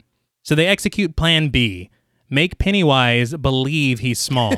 But they're they're talking right in front of him at full yeah, I know. volume. You're like, what do we do? And he's like, I'm right here. He's like, make me small Oh, Yeah, or something. like- shit. Yeah, he's like, I'm the eater like of right worlds. there. Yeah. But he does. He says that they'll die. It's like it's not going to work, and he tells him that they're that he's the eater of worlds. This is when the Comedy Central roast of Pennywise begins, and they just take turns talking shit to him and Yeah. acting unafraid. Your breath stinks. Yeah. Your hair's raggedy. Your clothes it's are fucked unbelievable. up. It's like so you're telling me all they needed was for Anthony Jeselnik to be one of the losers. Wow. You know what? This is me as a monster. Just roast me real good, and I will crumble. Please. My feelings are forget are it, weak. forget it. But Pennywise shrinks back into the crown, shifting into various incarnations, but eventually degenerating into a small, shriveled clown baby. Thanks. I hate it. I also hate it. Richie even tears his claw off as the losers just chant clown at him. Mike says he's a clown with a scared, beating heart and then pulls his heart out. They each hold his very CG heart as Pennywise remarks that they're all grown up. Like, are you their grandmother? Yeah. What, Are what you happened? proud of them? You finally beat me. Damn, that's all I wanted. That's all They I was grow counting so on. but they all grab his heart with their hands and crush it together, and Pennywise dies a very small, very pathetic death. Yes, he does. I will say it is cool. One of his eyes is orange and one of his eyes is blue. I, I did appreciate that too. I did like that. I feel like my compliment sandwich has fallen off the table, so I'm really trying We've here. got a lot of meat, no bread. But Richie runs to check on Eddie, who is sadly passed away. The whole area begins to disintegrate, but Richie clings to Eddie. The group has to pull him away, and they rush him back up through the sewer system, barely making it out of the house on Niebolt Street as it collapses. Richie screams for Eddie, but it's too late. It's heartbreaking. Um, from him wanting to carry him out of there. Right. Yeah. To him trying to go back into the house because he's like he's still in there. Very sad. I hate that Eddie dies. Yes, and Bill Hader does a great job Yeah, he does. of conveying that emotion. And it does suck because Eddie was Eddie was fun. Eddie was great, and he, he's like, "I got him! Like we got him! We got Yeah. him!" Like it's it's really sad. But the losers arrive at the quarry, diving in just like they did as children. They wash themselves clean, Richie cleaning Eddie's blood from his glasses. The losers then remember Eddie, and this just causes Richie to sob. Yeah, I he died five minutes ago, and they're like already at an acceptance stage Yeah. that I don't. They're like, he was cool, man. Yeah, Anyways, uh, I got a book to write. like, what the hell? But they all console Richie and mourn Eddie with him. Richie thanks them and he says, I don't have my glasses on, so I don't know who you are, but thank you. the losers dive deep and find Richie's glasses, with Bev and Ben sharing a kiss underwater. That's gross. Oh yeah, That- we're watching it, and he goes, "They open their mouths." yeah. Don't do that. Not under don't. that dirty water. You don't No. know what's going on in there. They found a turtle in there in the first film. No, fuck. But we see the losers walking through Derry, realizing that the scars on their hands have disappeared. They stare into a shop window and see the younger versions of themselves, Stan and Eddie included. Why are they completely dry though? They've been walking for a while. It's a very hot day. yeah. Back in 1989, the losers walked together, cracking jokes after having just defeated it for the first time. Sometime later, in present day, Bill is typing on his computer a passage that appears in the novel uh, from Eddie's perspective. Yeah, about friendship. But this is when Mike calls him on the phone. Interestingly, unlike in the novel, they're remembering everything, yeah. which I like. I do too, because like in the novel, they're like, "What was Eddie's last name again?" Yeah, it's like shit, dude. Yeah, Mike is because they're forgetting again because they've done it. Yeah. So Mike is writing everything in his journal to try to Right. remember. But yeah, they don't even. Sometimes they don't remember each other's name, him and Bill, when they're trying to talk to each other. fuck? Yeah, Yeah, and I don't like that. yeah, I agree because yeah, go ahead. I, I like the idea of the losers club still being the losers club. Right, yeah, right. But Mike says it's because they have more to remember than they'd like to forget. As it turns out, Mike plans to leave Derry, but asks Bill if he got the letter. He says everyone got one. Bill checks his mail to find a letter from Patricia Uris. Mike tells him that he loves him, and they get off the phone. Mike closes the book on Derry's history and leaves the empty library apartment. Bill opens the letter and he begins to read it, and it's from Stan. Stan promises that it isn't a suicide note, but he explains that he was just too scared to go back, and that if they weren't united together, they would all die. So he made a sacrifice to ensure that the losers would be successful in defeating it. Stan tells them not to live their lives in fear, and we see Richie stopping at the kissing bridge to clean up the engraving he made as a child R plus E. sobbing. Very, very sad. When we saw that at the theater, I got goosebumps. Yeah. I was like, no, it's very upsetting. it just makes it so much worse. It does. And ugh. but Stan says to be yourself and be proud. Somewhere on a yacht, Ben and Bev are together, and Bev actually says that she had a beautiful dream the night before. yeah. So her nightmares of their deaths have stopped. Stan says if you find someone worth holding on to, never let them go. We see Mike getting into his car, looking at the photo of the Losers Club from the photo booth, as Stan says to follow your own path, no matter where it takes you. We see the losers riding bikes together in 1989, as Stan says to think of the letter as a promise. He says the thing about being a loser is you don't have anything to lose. We see Mike in present day driving his car out of Derry to start a new life as each of the losers finish the letter.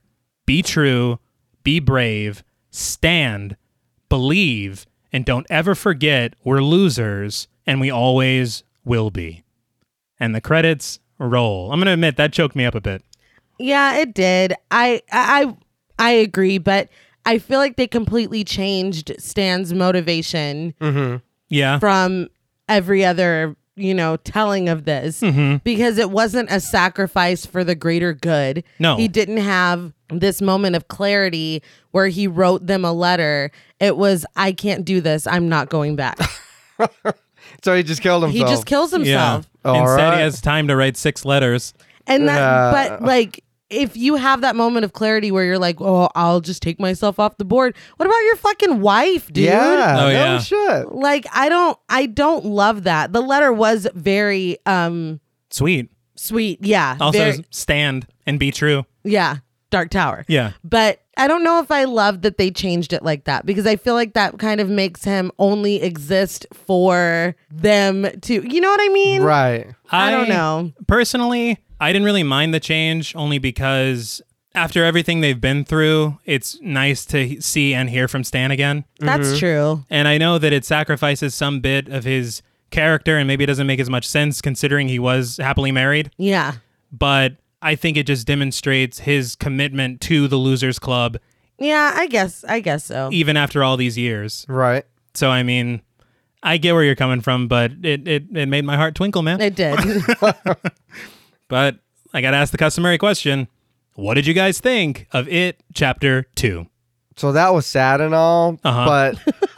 but I I was I was a little more confused with some of the stuff. Like I said, I had to ask your sister, like the thing, the chud thing, and all that, Yeah. and it, and it was just. I don't know. I was just left with a little more questions. I was just like, "What the fuck? What, what was happening?" And I get that. You know what Yeah, I mean? for sure. Um, and like your sister told me, well, if you haven't read the book, then you, you know what I mean? It's just all over the place. It's like, well, I have not, like I So here still we want are. to enjoy the story though. Yeah. and I didn't understand why in the f- chapter one, Bill seemed like the leader or like their, you know what I mean? Kind of like He the is, main guy, yeah. but he's not. In the second one, it seems like Mike is. Because he's kind of like, look, we've got to do this. You promised come back. And he's rallying everyone together and he's telling them how to defeat it. And he's, so it's like, well, wait a minute. Because in the first, the chapter one, he didn't do shit. Well, I agree with you. Mike is a like a leader to an extent because he is the lighthouse keeper. Right. Um, but by that same token, Bill is supposed to kind of assume his role as leader of the group again, especially since they are trying to rescue his wife yeah. who tried to come save him and now she's in kind of the den that you know Pennywise has gotten her as well. Right. So without that motivation, There's really- yeah. Bill's just kind of there. Yeah. I- yeah.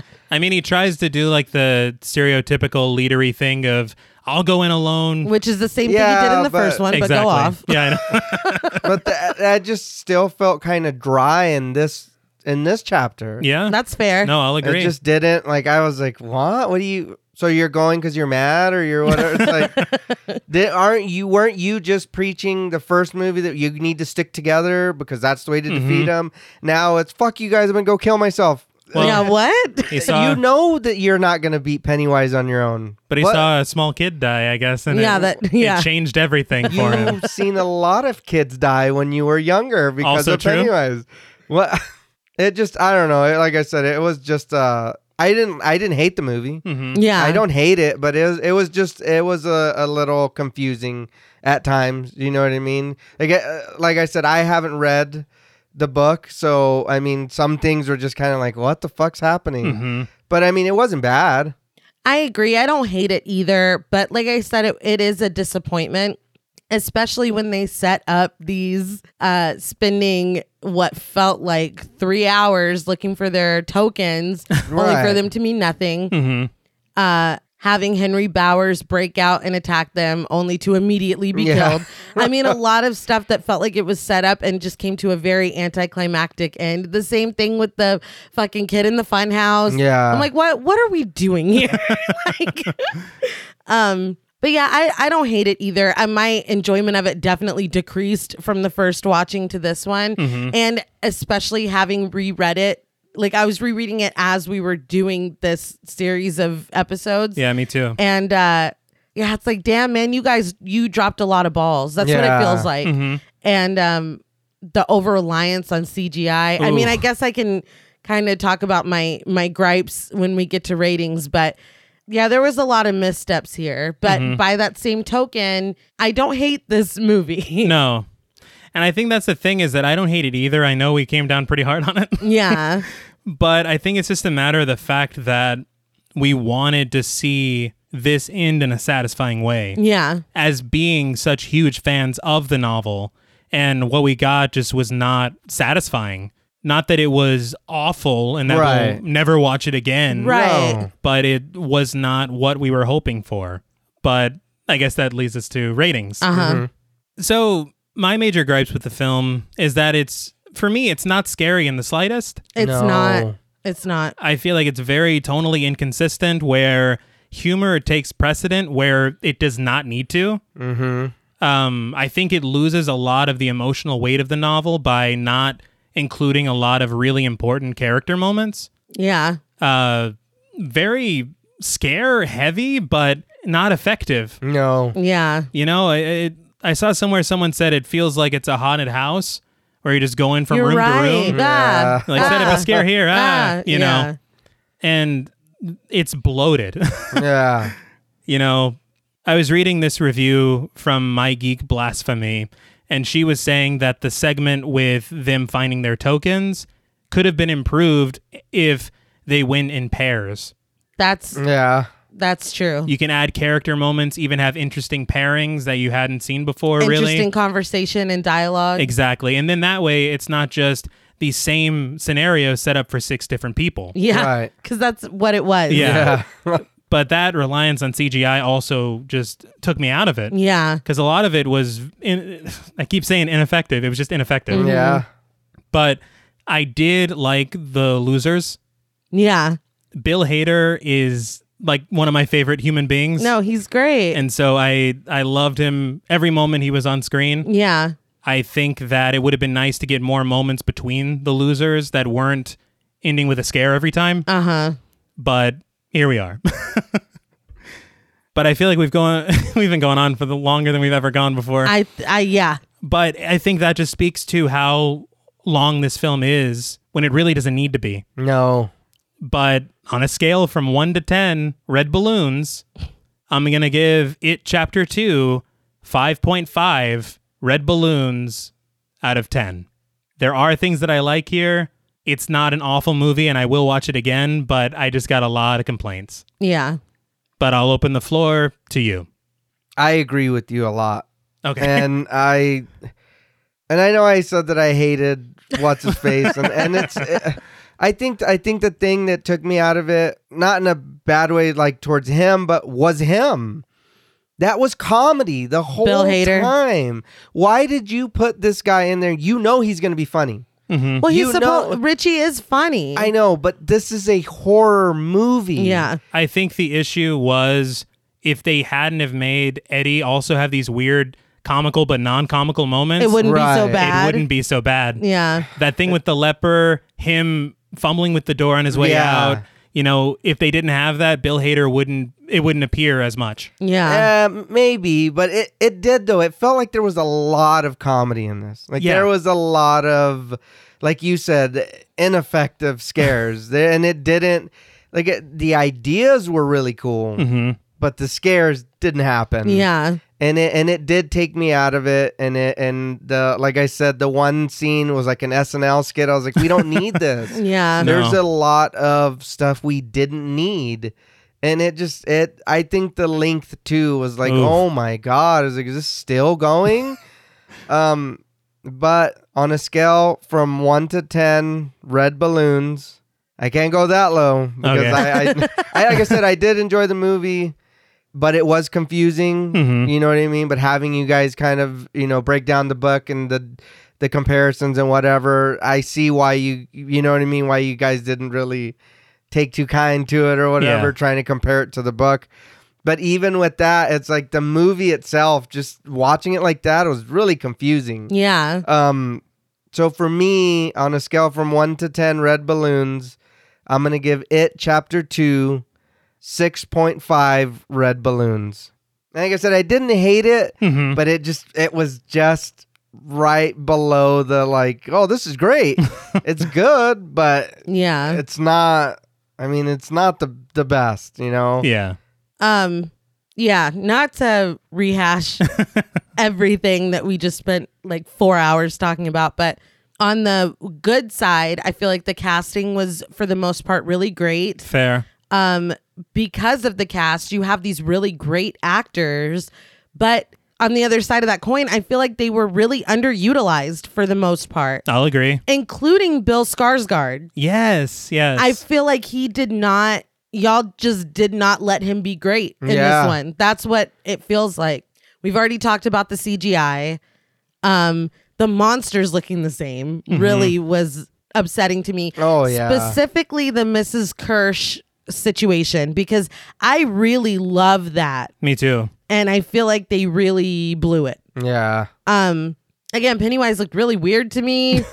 uh, the kids de aging their faces, especially Yeah. Finn Wolfhard, their voices were weird.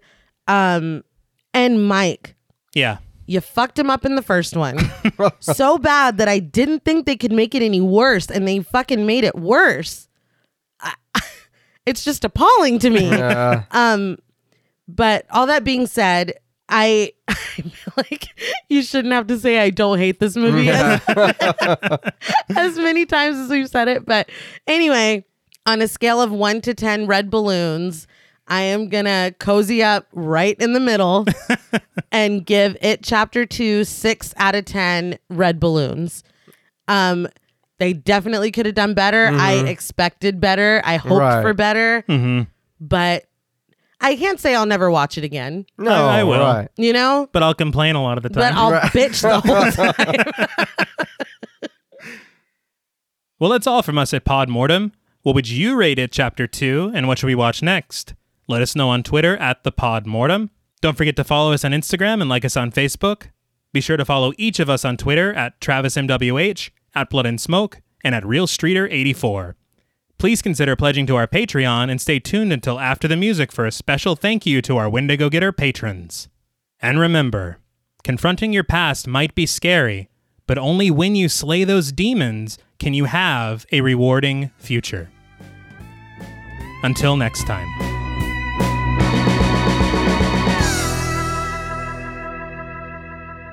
Thank you for staying tuned until after the music. We want to give a very special thank you to our Wendigo Getter patrons. Hey, it's a party.